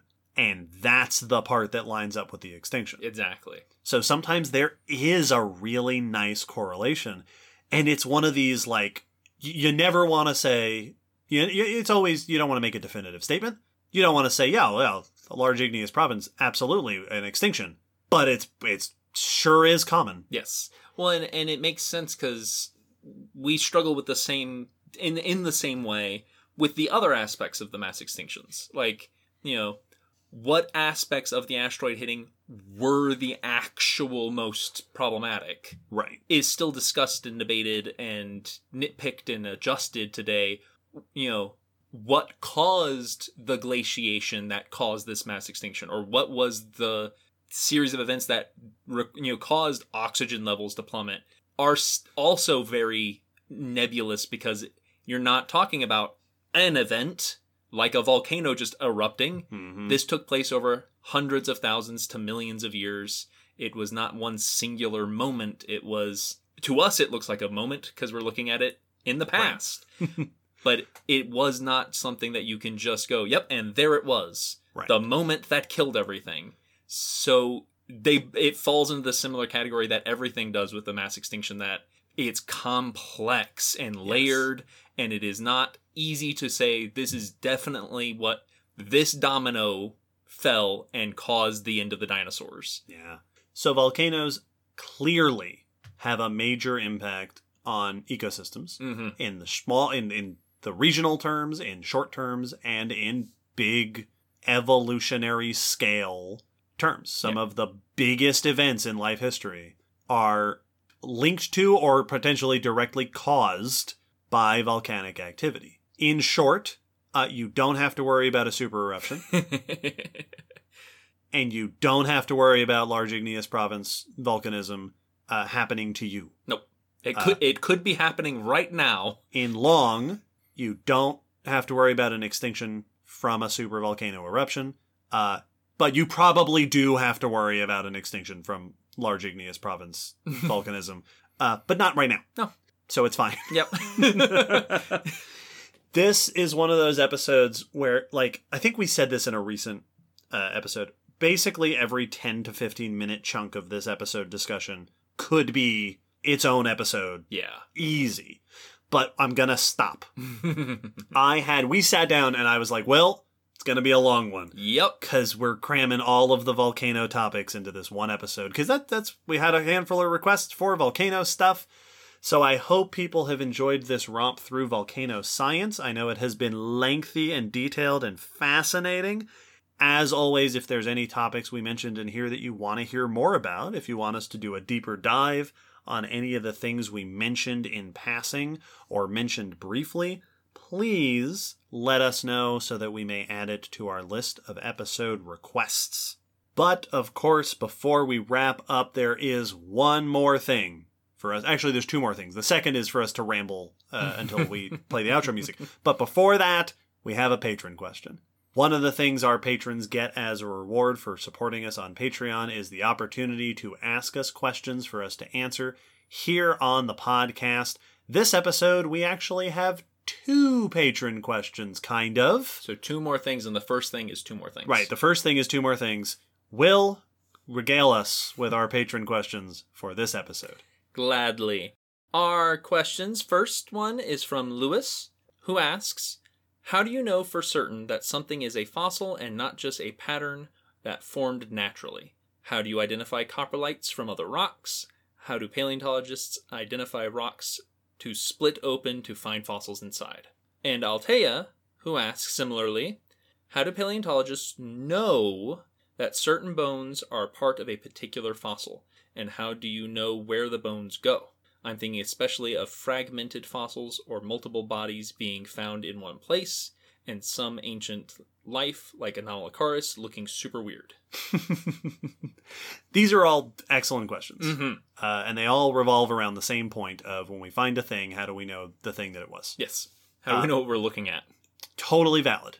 Uh, there are fossils that don't look like fossils. Uh, the Anomalocaris example is very fun because that is a case where multiple body parts were originally identified as separate organisms Mm-hmm. before it was realized that they all go together. How do we tell a poop from just a rock? All great questions. The short answer is that things that were once living have particular structures and compositions that distinguish them from other things. Yeah. It, and this is going to sound like a very flippant answer, but we're going to go into it. They look like life. Right? now, we should specify that sometimes we don't know. Mhm. Uh, this is, I think, this often gets. You know, I'll get asked this at the museum. People will say, "Hey, when you find a little, like just a little chunk of bone, how do you know what it goes to?" And I say, sometimes we don't. Yeah, if it's actually a splinter of bone, it may never get paired up with what it goes to ever. and I see that on you know online. Uh, I'll see people in like news articles. They'll be like, "How do you like find a toe bone and know what the animal was?" And sometimes we don't. Mhm. Sometimes it's just a toe bone, and we go, "Well, it's a toe of something," and then we move on. Well, and that's why often, uh, and this has happened in the news when we've discussed things, uh, or talking about like a lot of the uh, regional episodes. You know, talking about Australia and Antarctica. When listing through like what was found in this age, there's tons of examples where it's and a theropod. Right. We have a toe bone, you know, in this example, a toe bone that is definitely theropod. It's shaped like other theropod toes. hmm We don't know whose because we don't have enough of the uh, the rest of the theropod to know what group it definitely would have been grouped into. Right. But it's it's we can give you a general idea. The sh- the quick response and, and sort of the broad response to how do we identify it is that paleontologists spend a lot of time studying anatomy of modern animals. Yes. And the wonderful thing about evolution is that all life shares features and has distinguishing features. Mm-hmm. So that every species has body structures that look different from every other species. And every bone in the body looks different.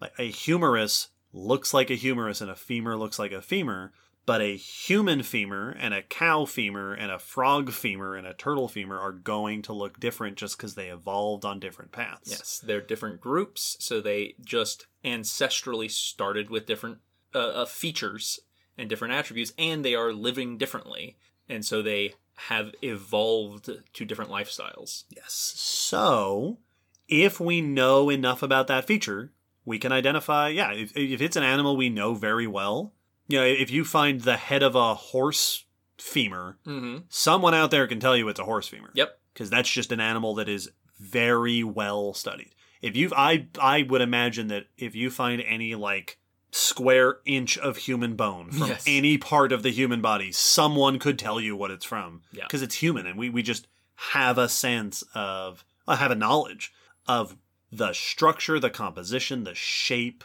of a rib versus a toe versus the skull bones and whatnot.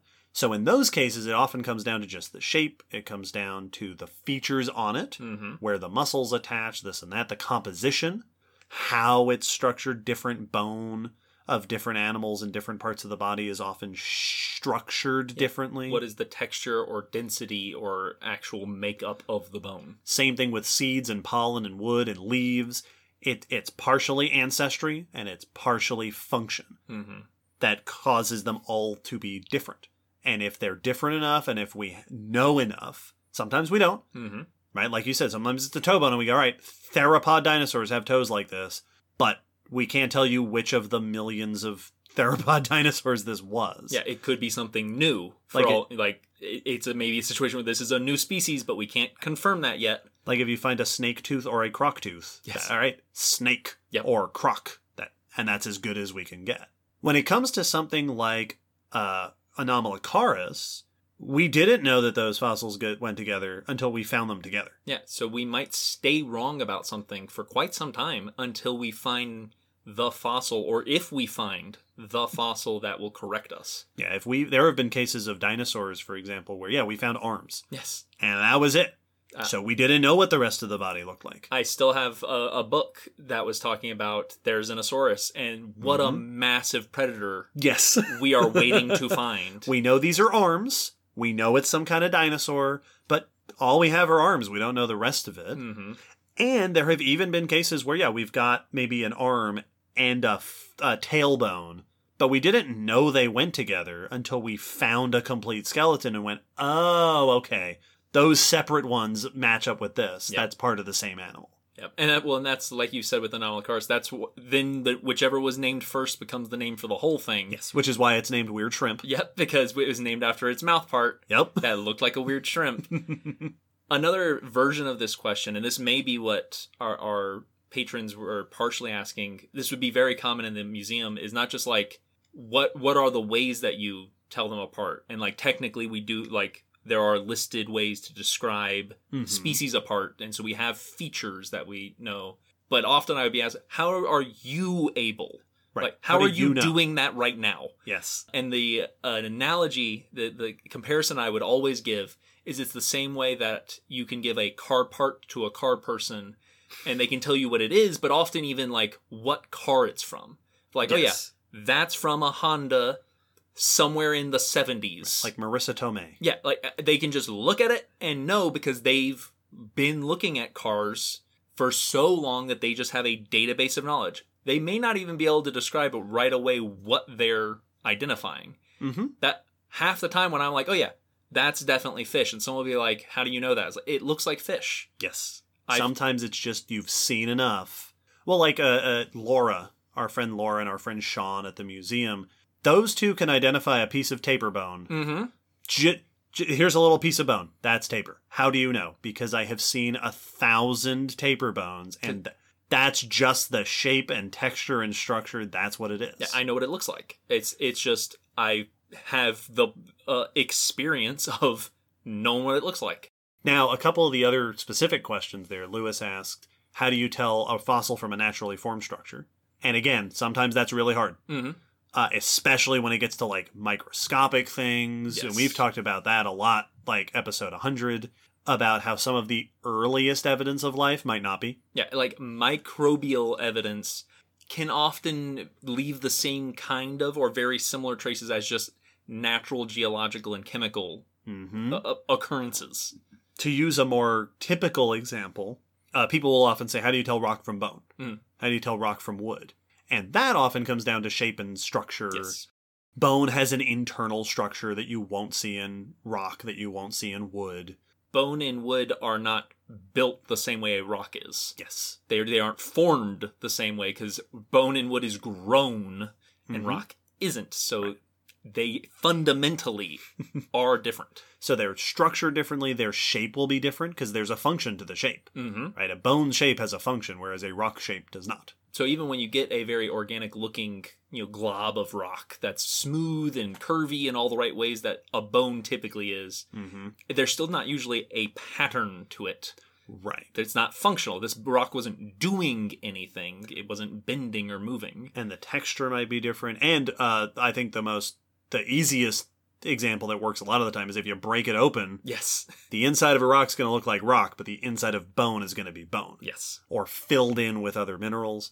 And then Lewis also asked about coprolites and how do we tell rocks from coprolites? Uh, that's actually really hard. Mm-hmm. Episode 30, we talked a bunch about that. Sometimes it comes, often it comes down to what's in it. Yeah. Uh, chemically, coprolites tend to be full of phosphates and things like that. And then also if there's like little bones and stuff in it, Yep. because something ate stuff. So all that together, it really just comes down to knowing what the thing you're looking for looks like. What do bones look like? What do insect parts look like? Leaves, roots, wood, poops. What chemical features and structural features and outside shapes do those things have and why do they have them? Mm-hmm. Right? Is it because of the way they grow? Is it because of the function that they serve? Is it because of their evolutionary history? Who they're related to. Why are those features there? Helps you to understand what will have those features and how to differentiate plant from bone from cuticle from whatever else. Yeah. And it's not to say that these mistakes are not potential and easy to make, especially when you're learning. Sure, Uh, sure. Like when you're first getting your start out looking for fossils, you know, or excavating or studying fossils, you'll make lots of moments of like, is this bone? Someone, Yeah. someone who knows. Please help me. Did I find a thing, or do I need to just get it out of the way? I still get nervous yeah, anytime someone asks me, they're like, "Hey, I found this rock in my garden. Is this a dinosaur?" And I'm like, "I mean, no, that's not a dinosaur." But oh, um, I'm always like, "Oh man, there's so many ways to get tripped up." th- Those were the very often the answer is something along the lines of, "In my experience, I think Right. most likely that no, it's not an egg." and it's worth pointing out that mistakes are made all the time. Yes. Uh, and you often not egregious mistakes, but bones and wood and such are often misidentified, especially when there's not a lot of it at 1st hmm or when the preliminary analysis is not very detailed. Uh, there are absolutely cases where this bone was thought to be part of this, or this feature was overlooked because it wasn't thought to be fossil remains, or this was suggested to be microbial evidence of something, and then later analysis showed that no, that's probably just natural, non biologic features. So mistakes and errors and confusions happen in not just in like among students Yes. or amateurs, but like professional published paleontology.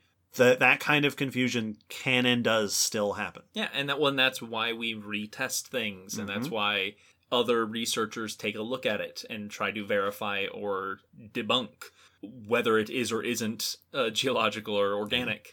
Now, I always hesitate in these to. I don't want to make it sound like paleontologists are just guessing at stuff. No. because there are definitely people who would hear this discussion and go, "Aha! I knew it."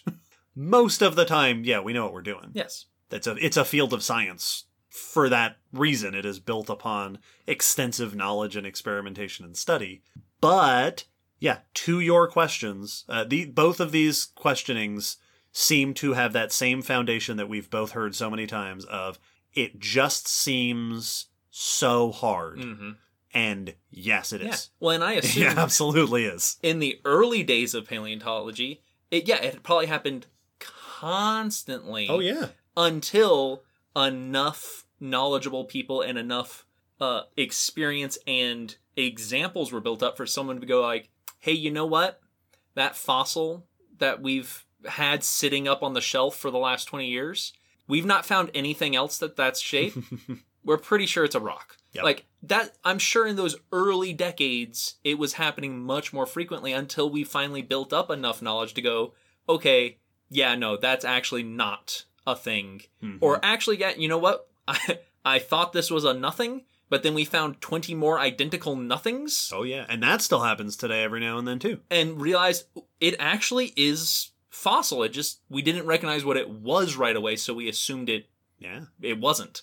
And so part of the reason we're able to do it as confidently as we can today is over decades and years and years of building up the knowledge so that now we are dealing with the distilled what to look for and what not to look for. Yes. Great questions. Mhm. Uh, fundamental questions. Thank you both for asking it. Thanks to everybody who supports us on Patreon and everybody who listens. I think it's about time Yeah, it's good. to wrap up this giant episode. Thank you to everybody for listening. We hope that you enjoyed it. We hope that uh, you had as much fun in this. I, I want to say a deep dive, but it wasn't. No. In this shallow breeze by of all there is to say about volcanoes and their rela- and their geologic history and their relation to life and fossils. It this was a fascinating one. The volcanoes are cool. They are they are so interesting. As usual, like I said, if you want to hear more about these topics or any other topics, reach out to us and add requests for us to do. If you'd like to support us and our scientific education endeavors, you can support us on Patreon. You can tell other people about us. You can leave reviews on the iTunes or wherever you listen to us. You can follow us on the social media. We love getting new people who listen and new people who support us. We love hearing from you. So, any way that you like to engage with us, please feel free to do so. As a reminder, shortly after this episode comes out, we are celebrating our five year anniversary with a live stream that anybody is welcome to join on January 29th at 2 p.m. Eastern Time, where we will be making some special announcements in celebration of this milestone that we have hit. This is the last episode oh, of our first five years. Oh, that's This is so it. Cool. I'm glad it was big. Yes. This is we're going out, and, and you know what? Spoilers. The next one's gonna be really cool too. Yeah. I'm so I'm not gonna. I'm so excited. I'm so excited for the next episode. Uh, next episode is our Darwin Day episode Woo! for this year. Oh boy! Oh boy! Oh boy! I've I've been geeking out a little bit. So keep your eyes out for all that. Follow us on the social media. Tell us if you have any favorite things or memories about the five years of the Common Descent podcast. We would love to hear from you. We release episodes every fortnight. Five years of fortnights. That's like 130 fortnights. Well, I guess it's 131 fortnights, isn't it? Because that's the number of episodes. I did math. Ah, I was like, all right, 52 weeks in a year, 26 fortnights times five, that's 130. And I was real proud of myself. And then I remembered it's just the number of Yep. episodes. that yep. we've done. if only we had a convenient way to track it. I did all this work every fortnight, and we will continue to do so for the foreseeable future. Um, oh, uh, let's pretend that I said this a few minutes ago. Hmm. Boy, we're we're going out of five years with a bang. Nah. Hey, I'm here all five years. yes. Here's to another five years, and then we'll see. And then, yeah, who kn- well, we'll we'll see, we'll see, we'll see. Well, we'll see if we're appreciated Yeah, right. out there. So, yeah, better follow us on social media. You have to reprove it to us every five years, or else we're quitting. We uh, greatly appreciate all of our podcast listeners, even the silent ones that we don't even know exist. all right, let's wrap this up. We got to go to sleep. yep. Yep. It's about that time. Good night, everybody. Bye.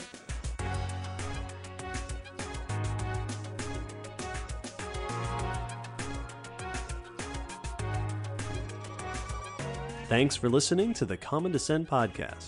You can follow us on Facebook, Twitter, YouTube, and check our WordPress blog for pictures and links after each episode.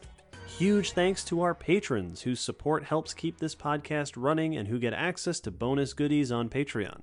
The song you're hearing is called On the Origin of Species by Protodome, which we found at ocremix.org. Thanks again for listening. We hope you'll join us next time.